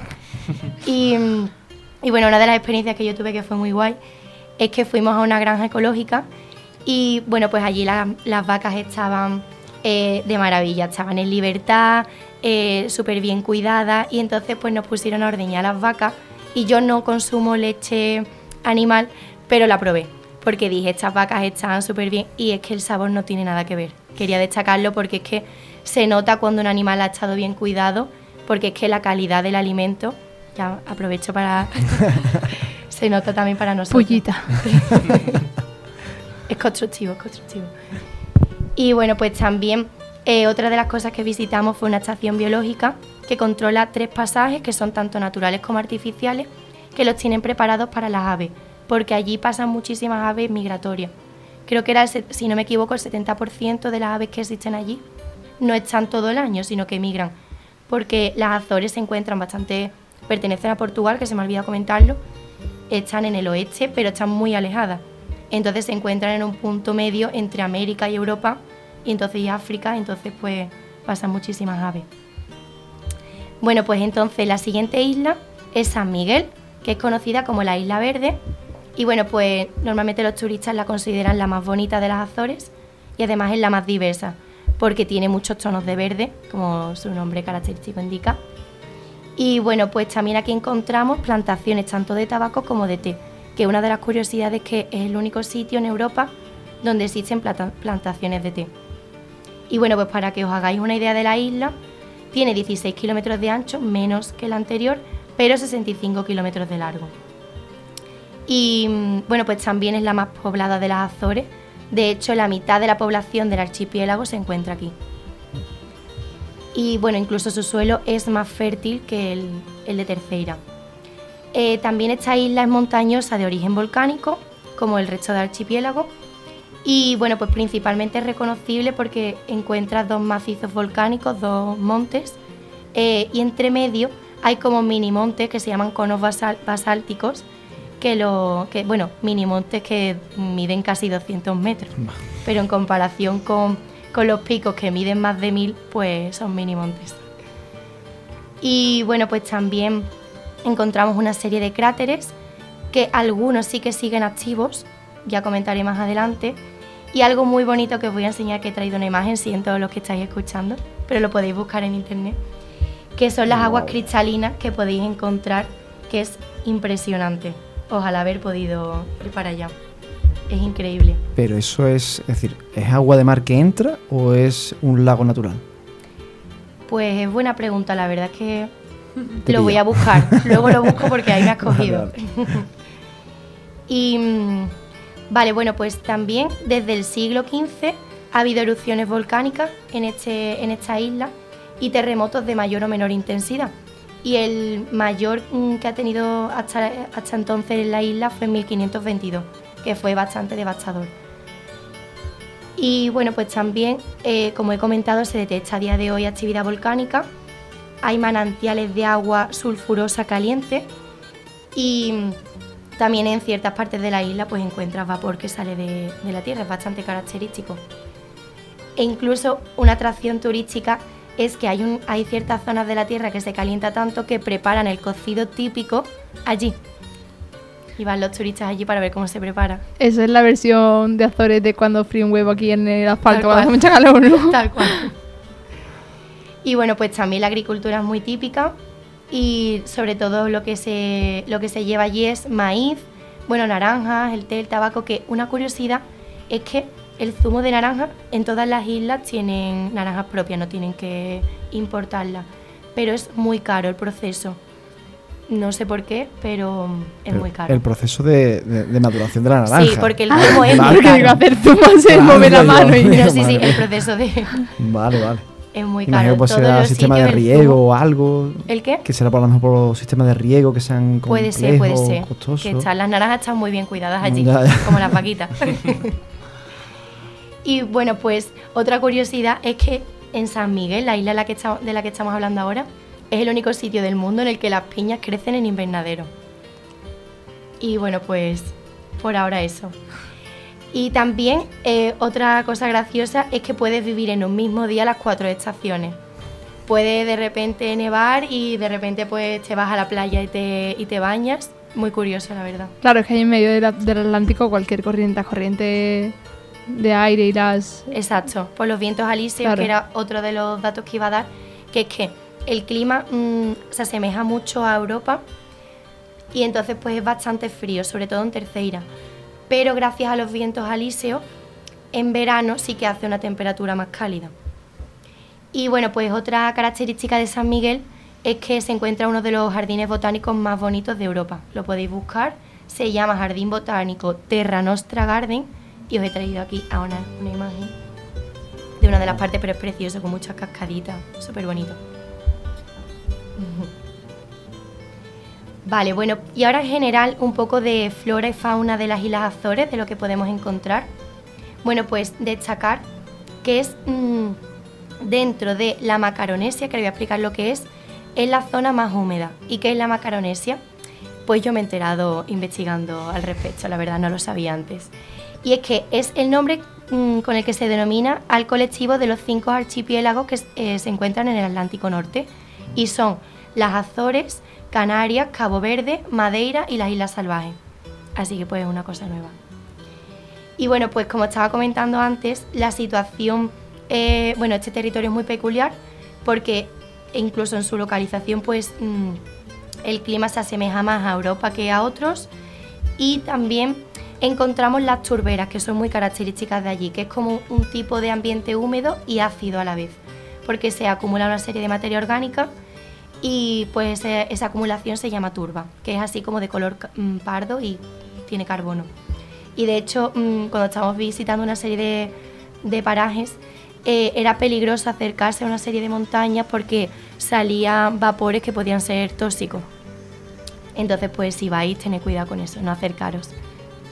Y bueno, pues también algo precioso es que mm, vayas por donde vayas, te vas encontrando un montón de lagos naturales, que luego investigaré si son de agua del mar o no. Y, mm, y bueno, también es muy característico que hay muchas zonas en las que se encuentran a nivel del mar y sin embargo eh, tienen la misma cantidad de lluvia estas islas que las Islas Canarias, que se encuentran a una altitud de unos 800 o 1000 metros.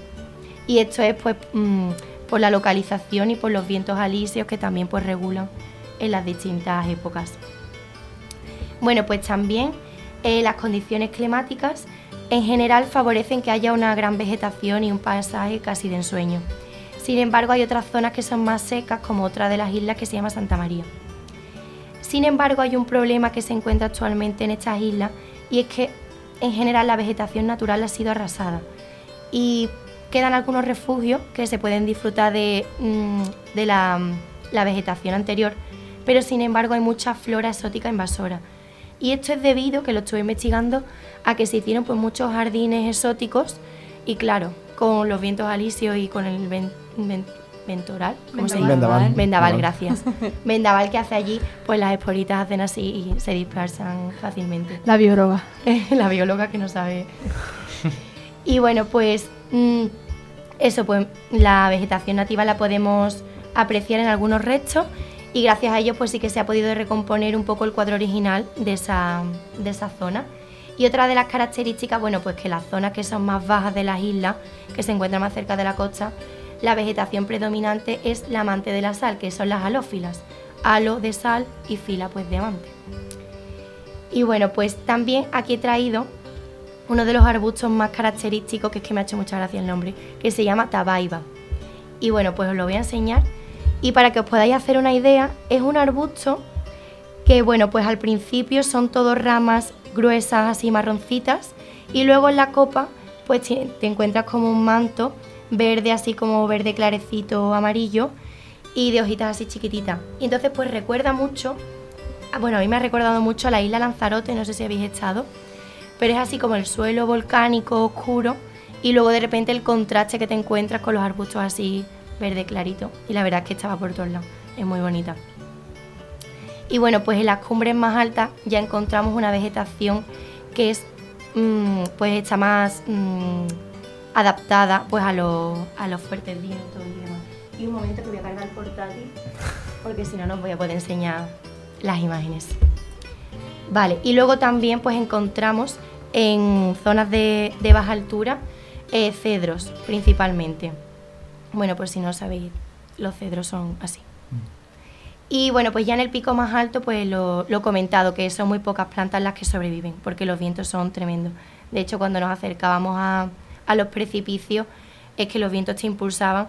En mi caso, por lo menos, fue para atrás, pero como el viento fuera para, para el otro sentido, yo hubiera tenido un Miedo problema. Me está pintando regular las Azores. Sí. Cuidado, No, no, no. cuidado que te intoxicas por aquí, cuidado que te favor. tira el viento para allá. Que son, son preciosas, son preciosas. El viento es los picos más altos, pero como normalmente se va en coche, pues luego te refugias en el coche y. Son increíbles. Y bueno, pues también desde la colonización en el archipiélago en general se llegaron a talar grandes zonas y entonces para también introducir el ganado. Entonces esto es otra de las cosas que ha hecho pues que se pierda un poco, que aún así tú vas y no te das cuenta porque es que es todo verde, todo precioso, pero claro, mm, la cadena sí que se está rompiendo un poco y entonces sí que hay planes, para que no os sintáis mal, de prevención y de, y de lucha contra ello. Y bueno, pues también mm, las plantas endémicas de esta zona en total llegan a ser 67 y solo representan un tercio de la flora, es decir, que dos tercios ya son plantas exóticas. De hecho, estábamos en el pasaje este que estaba saliendo como el humito tóxico de que en verdad está lejos y no. Bueno, pues eh, una de las cosas que nos llamó mucho la atención es que de repente encontramos una planta con un rosa fusia súper llamativo y empezamos a hacerle fotos diciendo qué bonita, no sé qué. Y de repente una nos dijo, pues esta es una planta exótica venenosa, que por eso tiene ese color chillón. Y era una de las que estaba pues destrozando un poco la zona y desplazando a las, de, a las endémicas. Y bueno, pues también pues lo he comentado, que tiene un vínculo muy fuerte con el continente europeo, a diferencia de a lo mejor otras, otras de las islas del Atlántico. Y bueno, pues una del, el símbolo de las Azores es una campanulácea, una planta que tiene forma así como de campana, que es rosita, ¿vale? Que se llama, voy a decir el nombre en latín, Azorina vidali. Y bueno, pues aquí traigo también una foto. Y es, bueno, pues el símbolo de, la flora en general. Y también pues encontramos con lo lejos que están situadas casi un 40% de mm, similitud genética en la flora de, de las Azores con las de Madeira y Canarias, que es algo bastante, bastante interesante a mi parecer. Y bueno, pues también aquí había destacado un poco que las naranjas son muy características de, de la zona. Es una especie distinta a la que tenemos aquí. Y también quedan algunos restos de laurisilva, que es la selva lluviosa, pero en zonas que son difícil accesibles, las puedes ver de lejos, pero porque son normalmente acantilados o cráteres de volcanes. Pero puedes disfrutar de las vistas. Y bueno, pues no tiene tanta similitud con el continente americano. Y tenemos dos helechos procedentes de esta zona. También existen algunos géneros eh, que se encuentran con representantes endémicos de los cuatro archipiélagos que tienen similitud entre ellos y uno de ellos pues la flor de lotus que es así naranjita y traigo también la foto y bueno pues nada mm, hablando así un poco de las áreas de mayor altitud que mm, hay bastantes estudios al respecto porque son muy interesantes pues son al final vegetación muy resistente al clima y luego pues de 560 plantas introducidas solo 45 se consideran que son las peligrosas. Hay otra fauna, perdón, otra flora que no, que no es endémica, no pertenece a este archipiélago, pero que tampoco es dañina. Y también es verdad que en ningún otro archipiélago el problema es tan grave como aquí. Entonces por eso pues hay planes de, acción más, más interesantes. Y bueno, pues para terminar un poco, quería comentar, bueno, hacer como una reflexión final y es que, mm, bueno, la administración pues eso está trabajando en defenderla. Entonces, de hecho podemos aprender en general que es muy importante conservar la biodiversidad, incluso cuando podamos a simple vista no percibir que hay un problema. Entonces, pues yo creo que también a la hora de viajar pues es importante informarse para poder respetar así la flora y la fauna. Y hablando de la fauna, pues existe también un plan de recuperación de aves necrófagas que son carroñeras, que se comen los cadáveres porque tienen un papel muy importante, bueno, en general en las cadenas, pero específicamente aquí. Y bueno, pues también en las Azores encontramos un sitio maravilloso de avistamiento de ballenas. Total, hay 28 especies de allí de cetáceos que están registradas que puedes encontrar según la época del año. Normalmente en verano es la época migratoria en la que más puede, puede avistamiento ocurrir. Y bueno, pues una de ellas son los cachalotes, que son unos mamíferos que son como unas ballenas con, como el morro así como muy alargado y rectangular. O los delfines de rizo, que me ha parecido muy curioso porque no tienen el pico alargado como solemos imaginarnos el delfín, sino que tienen como la cabeza así como más pequeñita. Y bueno, la última curiosidad que quería comentar es que este tema, este tema lo elegí principalmente, bueno, porque me ha tocado mucho el corazón haber visitado las Azores, me han encantado. Bueno, tercera. Y también porque una amiga, eh, bueno, estábamos haciendo un proyecto y nos comunicábamos en inglés. Entonces una de mis compañeras, que bueno, ya se ha convertido en amiga, pues comentó que allí se encontraba uno de los bosques más antiguos de Europa. Entonces me llamó mucho la atención y dijo, yo pues voy a elegir este tema para comentarlo el martes. Y bueno, pues investigando no lo encontraba ese dato y resulta que a lo mejor hubo ahí mala comunicación por mi parte por tema de inglés y demás. Resulta que el bosque más antiguo de Europa se encuentra en Polonia y ya pues por la gracia había traído el dato que se llama bosque de Bialobieza y es la reserva natural más antigua y un ecosistema único con cientos de especies de plantas y animales y se encuentra pues al, al oeste de Bielorrusia. Así que bueno, había elegido el tema por esto, pero al final me ha parecido todavía interesante. Pues yo ya, es verdad que vamos allá y justito de tiempo, pero te digo una cosa, antes de despedirte, porque ya bueno, ya cuando hagamos la ronda de despedida, si, no me equivoco, este va a ser tu último programa hasta la vuelta. Sí. Pues ya te dejo anotado el tiro. Hablando de ese bosque. Para la próxima. Muchas gracias. Pues muchas gracias, Lía, por ese viaje por las Azores. Eh, como digo, hoy el día está eso de viajar, peregrinar, conocer nuevos sitios. La verdad que quedó un programa muy interesante. Además, ahora que vienen varios puentes a la vista, ¿no? Tenemos el 1 de noviembre, tenemos el de Navidad, pues apuntarnos cositas para viajar por ahí. Pues seguimos, ya como digo, ya arrancamos sí que sí ese tramo final del programa. Y ahora se va a estrenar otro compañero, que en este caso es Enrique Domínguez, que le toca cumplir el reto de la curiosidad. Sí.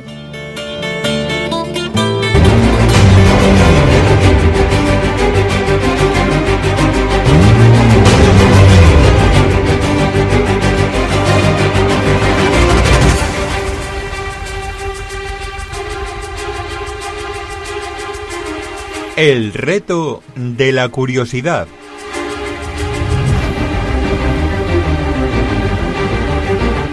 3, 2, 1. Suerte. Bueno, pues yo os quería hablar de la primera cinta sonora en español que data del año 1923 y fue rodada en Nueva York por Lee De Forest.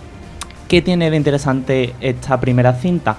Que eh, fue rodada con un método innovador en la época, el fonofilm, que consistía en añadirle eh, un sonido posterior a la cinta rodada y eh, la protagonista de esta película, de este co- cortometraje, fue Concha Piquer, que en esa época se encontraba ya triunfando en Broadway con 16 años y en, en esta cinta de 11 minutos interpreta diferentes eh, canciones de folclore español, como por ejemplo una jota aragonesa o, un couple.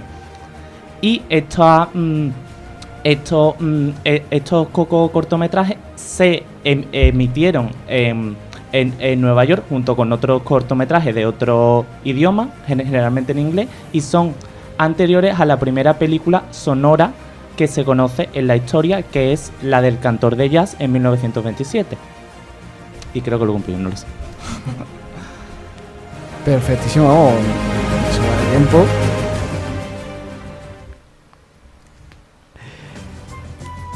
Eh, la verdad es que no sabía que era Concha Piqué, tío. La, Sí. Si quiere, si hay tiempo, Sí, porque sí, yo decía, bueno, dale, digo lo más importante y ya luego si hay Al- tiempo. algún minutillo cuéntalo más nos puede entrar, nos puede entrar. Dale, dale. Pues nada, la verdad a mí me, mm, me llamó mucho la atención porque eso fue que siempre históricamente se ha hablado que la primera película en sí era el cantor de jazz, en inglés obviamente, pero este hombre, Lee De Forest, inventó eh, el fonofilm, este método para darle voz a la cinta y realizó una serie de cortometrajes, ningún largometraje, pero eran todos pues, pues películas en inglés. Llegó hace como 18 y, lo- y los estrenó en Nueva York. Y eso y es muy curioso que también que con la con el cortometraje este en el que participaba con Chapiquer, no solo se consiguió el récord de que fuera la primera película o cortometraje rodado en español, sino que también fue el primero rodado en portugués porque canta un fado dentro del, mm, de las actuaciones que hace, un poco repertorio ibérico, por así decirlo. Y es muy interesante, y ya termino, que me hace mucha gracia porque eh, Concha Piquer era de Valencia, pero el título de la, del cortometraje se llama Conchita Piquer y entre paréntesis From Farceville. Y es como, A ver. Eso, eso, es un, Farfar, vamos. eso es un tema que, que algún día tendrás que traer, porque bueno, ya hablamos en la entrevista. El otro día Alejandro también te hizo ahí, te, te lanzó la, la Sí. ¿no? Pero de todo ese folclore que sabemos que es un tema Que que, me que maneja. Y es algo que, que tenemos que hablar porque, como tú estás diciendo ahí, ¿no? Esa cosita de eh, ya el toque de Andalucía o Claro. Sevilla hay que darlo porque es la marca, lo que Sí. vende, aunque sea eso, de Valencia, o sea, otra parte de España. De hecho, vamos, en, la cinta eh, mm, es básicamente una cadena de apropiaciones culturales todo el rato, con Portugal, con, con Aragón, con Andalucía, siendo ella anda- mm, de Valencia y rodando en Nueva York. No tiene nada que ver. pues muchas gracias. ¿Más tranquilo ya? Sí, Ya sí, ¿no? tenía miedo porque yo me enrollo mucho y digo, no sé si lo voy a cumplir. La cumplimos perfecto de, de tiempo. Qué bien. Y ahora ya vamos a el último, la última mini sección. Hemos abierto contigo y cerramos contigo la noche. En este caso, la compañera pues Sofía Díaz nos trae el protagonista burlón. El protagonista burlón. Vale, primera pista. Eh, si queréis vamos hablando cada uno como Vale. quiera. Eh, primera pista. Creía en los aliens. ¿Alguna idea? Yo soy muy malo ¿Algo? para estas pruebas, ¿eh? yo, yo no sé por qué. Yo soy malísima. ¿Alguna idea rápida? El de No. ET. Eh, ¿Qué has He dicho? pensado lo mismo. El, el amigo de ET. Hombre, como él es alien, si, si él es un alien. No, el amigo. El amigo Ah, de ET. ah, bueno. Es que no sé cómo se llamaba. Eh, no me acuerdo tampoco. Uf. Pero, eh, vale, bueno, no. No. Iba a decir eso, el niño de té. Vale. O Novita. La de Eh, Sex Education. La de Sex Education. No. ¿Eh? Siguiente ¿Alguna que pista. este? Vamos a seguir. Aprendió a leer con 8 años. Un poco tarde. ¿Quién? pues Eh, sí. ¿El alien o.? No, el niño. bueno, el niño, la persona. Alex seguro que lo sabe. ¿Alguien por ahí? ¿Nada? Si de ahí desde la técnica os atrevéis. Eso, eso, adelante, adelante. ¿eh? Aquí jugamos todo. ¿Una idea? Aquí no tenemos ni idea. Hitler. No. buena tirada, No, eh, buena Pero era tirada. vegano. O eso dice. Sí, bueno, por, por lo menos que le gustaban mucho los animales, eso sí. Vale. Sí, sí, ahora- Luego hablamos de eso, no os preocupéis. Vale. Tercera pista. Era abiertamente ateo. Pues macho, yo que soy fatal para Eh, creía los aliens, aprendió a leer con 8 años y era ateo. ¿Es, es O sea, re- es Teo real? ya es género masculino. Pero ahora creo. No, ahora sí. No, no, dan ganas. Una persona atea. Vamos. Bueno, lo estoy diciendo en, género neutro. Ah, vale, A- vale. ATE, no se puede decir. Atex. Atex. ATE. mm, ¿Se puede preguntar o no se puede ¿El preguntar? No, tú- si te voy a hacer alguna pregunta, digo. Bueno, depende. Eh, Adelante. a ver, ¿es un personaje re- real? Sí, ¿Existe o es de ficción? Es eh, Es una persona real, real. es una sí, persona sí. real, vale, persona real. Física, vale. Eh, ¿Alguna idea? Uy, uy. No hay muchos ateos, pero bueno. Nietzsche, No. por lanzar algo. ¿Algo más? ¿Continúo? Sí, Sí, continúa. dale, dale. Murió, esto ya en carrera un poco más, murió por una enfermedad degenerativa. Mm, ¿Algo? ¿Hace poco? lo tengo en Ah. la punta de la lengua. Mm, ¿Algo? ¿Puedo describir? No, no. No. Nombre y apellidos. ¿Por allí? Hawking. ¿Cómo? Stephen Hawking. Bueno, continuamos. Se casó por segunda vez, por segunda vez, con una de las enfermeras que lo cuidaba. ¿Es Stephen Hawking? Sí, es Stephen Ah, vale. Hawking. Ah, Sí, sí, es Stephen Hawking. ah, Pero era por pues darle un poco de enhorabuena. Buena, buena, bien, bien. Enhorabuena, bien. enhorabuena. Yo pensaba que a lo mejor iba a decir algunos Freddie Mercury o algo de eso. Pero no. Ah, bueno. Yo pensé en Hawking, pero no me salió el No te nombre. sale el nombre. Bueno, pues eh, siguiendo, acabando con las pistas, Sí, sí. se casó por segunda vez con una de las enfermeras que lo cuidaba. Eh, organizó una fiesta, esto es bastante curioso, para viajeros en el tiempo. Ay, eso sale en la peli, creo, y ¿no? envió las invitaciones después, pero lo hizo como una broma porque él no pensaba que existían, en plan, defendió que no existían los viajes en el tiempo y lo hizo como una broma porque nadie asistió. Eh, estudió en la universidad. que realmente no hizo una fiesta. Sí, sí, la hizo, Ah, vale. pero no fue nadie. Claro. Ah, claro. Ahí está el chiste. Estudió en la Universidad de Oxford. Hay una peli sobre su vida, que se llama La teoría del todo, creo. Sí. Eh, su fecha de nacimiento y de muerte coinciden con las de otros dos personajes famosos eh, relacionados con su campo.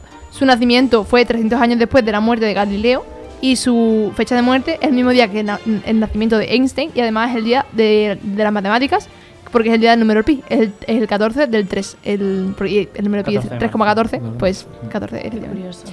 Eh, tenía ELA, eh, esclerosis lateral amiotrófica. Iba en silla de ruedas y tenía un sintetizador. Y aparece en The Big Bang Theory. Un poquito friki ya. Ah, sí, eso no lo sabía. ¿No lo Ya. sabías? No, aparece no, no, varias, sabía, veces no sabía. además. Era muy friki el tío. Qué guay. Así que eso. Eso es porque en el, programa de Bienvenida Jesús dio mucha caña con la física cuántica. Así Ya, que. eso tú, pues, voy a traer física algo de- cuántica. eso.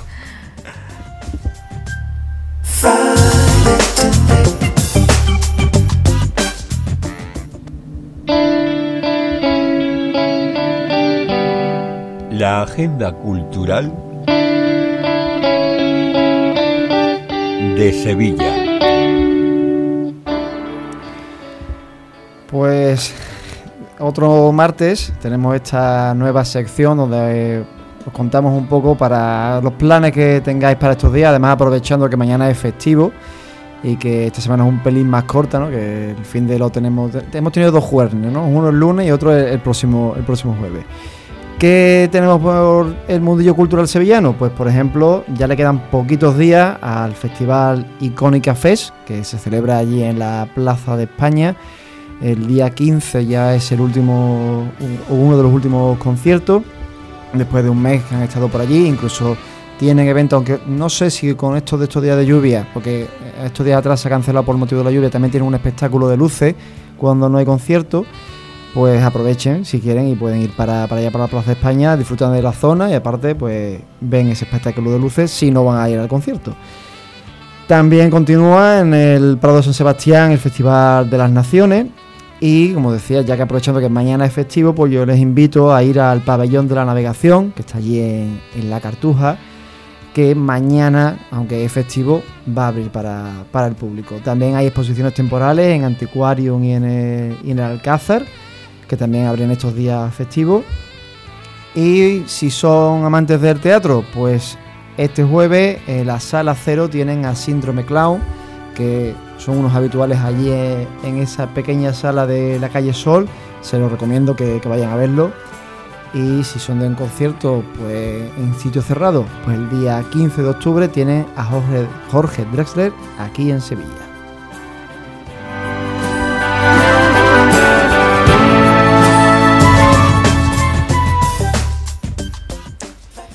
Y así hemos llegado al final de la noche, después de haber cogido barco, avión, coche, bicicleta, lo que sea para dar esta vuelta que hemos dado. Kayak también, efectivamente. para dar esta vuelta por la península, porque me he dado cuenta que hemos viajado, pero al final no hemos salido de la península ibérica. Bueno, nos hemos ido un poquito al océano, ¿no? Para ir a las Azores, pero todo ha sido Bueno, Nueva York, un poco. Cultu- bueno, sí, ¿verdad? Con tu, con tu personaje, eso sí, y también con el, el reto de la, de la curiosidad. Pero al final que ha sido todo porque con Chapique. Ya, ya, vale, vale. Queda todo en familia. Queda todo aquí en, en España o en la península ibérica, ¿no? En Iberia, ¿no? Mañana es el día de, de la hispanidad. Es mañana el día que- de la hispanidad, efectivamente, pensado, todo todo muy redondo, Estamos ¿eh? conectados. No es- juro de verdad que no está hecho queriendo, ¿eh? no he puesto un, a nadie la, la cosa de decir. Especial hispanidad, ¿no? Para nada, para nada. Ha, dado, ha dado la casualidad que nos hemos sentido todos muy españoles, muy ibéricos y, y y se han traído estos temas. Pues ahora voy a empezar esta ronda de de despedida, pero al revés. En este caso con Lía, que como decía, nos despedimos de ti hasta dentro de cuánto. Pues hasta el año que viene. Hasta el año, Oh. Estaré de vuelta. año que viene, que no temporada que viene. Exacto, no, no, en esta Ah. temporada. En febrero así me tendréis otra vez aquí. Así que nada, os echaré de menos. Y me encanta poder despedirme con este programa. Y con el cambio de horario, ¿nos podrás escuchar desde donde estás? Yo madrugo lo que haga falta. Bueno, si no también están ahí ¿Dónde, los dónde te podcasts. vas? Ecuador. Jo, qué guay. Me voy a Ecuador a un proyecto. De, de- con, el- con lo de las Azores también? No, es de la Universidad de Sevilla, de violencia machista. Una gran oportunidad, la verdad. Pues nada, disfruta Pues mucho de, de la experiencia y nos vemos eso a la vuelta en, en febrero. Nos vemos en febrero. Irene, ¿Qué? Ay, perdón. es que soy ahora mismo ilusionada yo por ella. Qué mono. ¿cómo ha ido la primera experiencia? Muy bien. Muy bien. Yo ya para adelante, o sea, yo aquí como Pedro por su casa, Ya al siguiente un tema contundente, ¿no? lo que tú quieras. Pues nada, nos veremos entonces para el próximo programa Sí, y me alegro que hayas disfrutado de esa primera experiencia. vale, muchísimas gracias. Enrique, en tu caso, Pues la verdad que me lo he pasado genial. Ha sido más tranquilito que la otra vez, pero me lo he pasado igual de bien, la verdad. Y muy bien, y ya más tranquilo y, y una experiencia muy guay y a seguir. Bueno, la locura del primer programa siempre es para eso, para un poquito soltar ahí los, los nervios. Cada que cuando vuelva ya al siguiente la cosa sea un poquito más relajada. Te digo lo mismo que Irene, me alegro de que hayas disfrutado de este primer programa radiando. Ya el siguiente lo mismo, con un tema. Sí, va a estar guay, espero. ¿Y Sofía? ¿Qué? Te ha quedado Yo, guaso, ¿no? sí, sí, la verdad que sí. Eh, es un, esto es una parte de mi rutina que me encanta, la verdad, y tengo muchas ganas desde el año pasado de volver aquí a contar cositas, que llevo todo el verano masticando. Y bueno, estoy muy contenta, espero que os haya gustado mi, mi paso por el Camino de Santiago eh, desde los micros. Dado envidia. Es increíble, nos hemos sí. teletransportado. Sí. Me alegro, me alegro. Pues muchas gracias, Sofía, y no me puedo despedir tampoco de, de la técnica. Perdón, no me puedo ir sin despedirme de la técnica. No me Ya- ya- ya hasta la- luego. Los técnicos.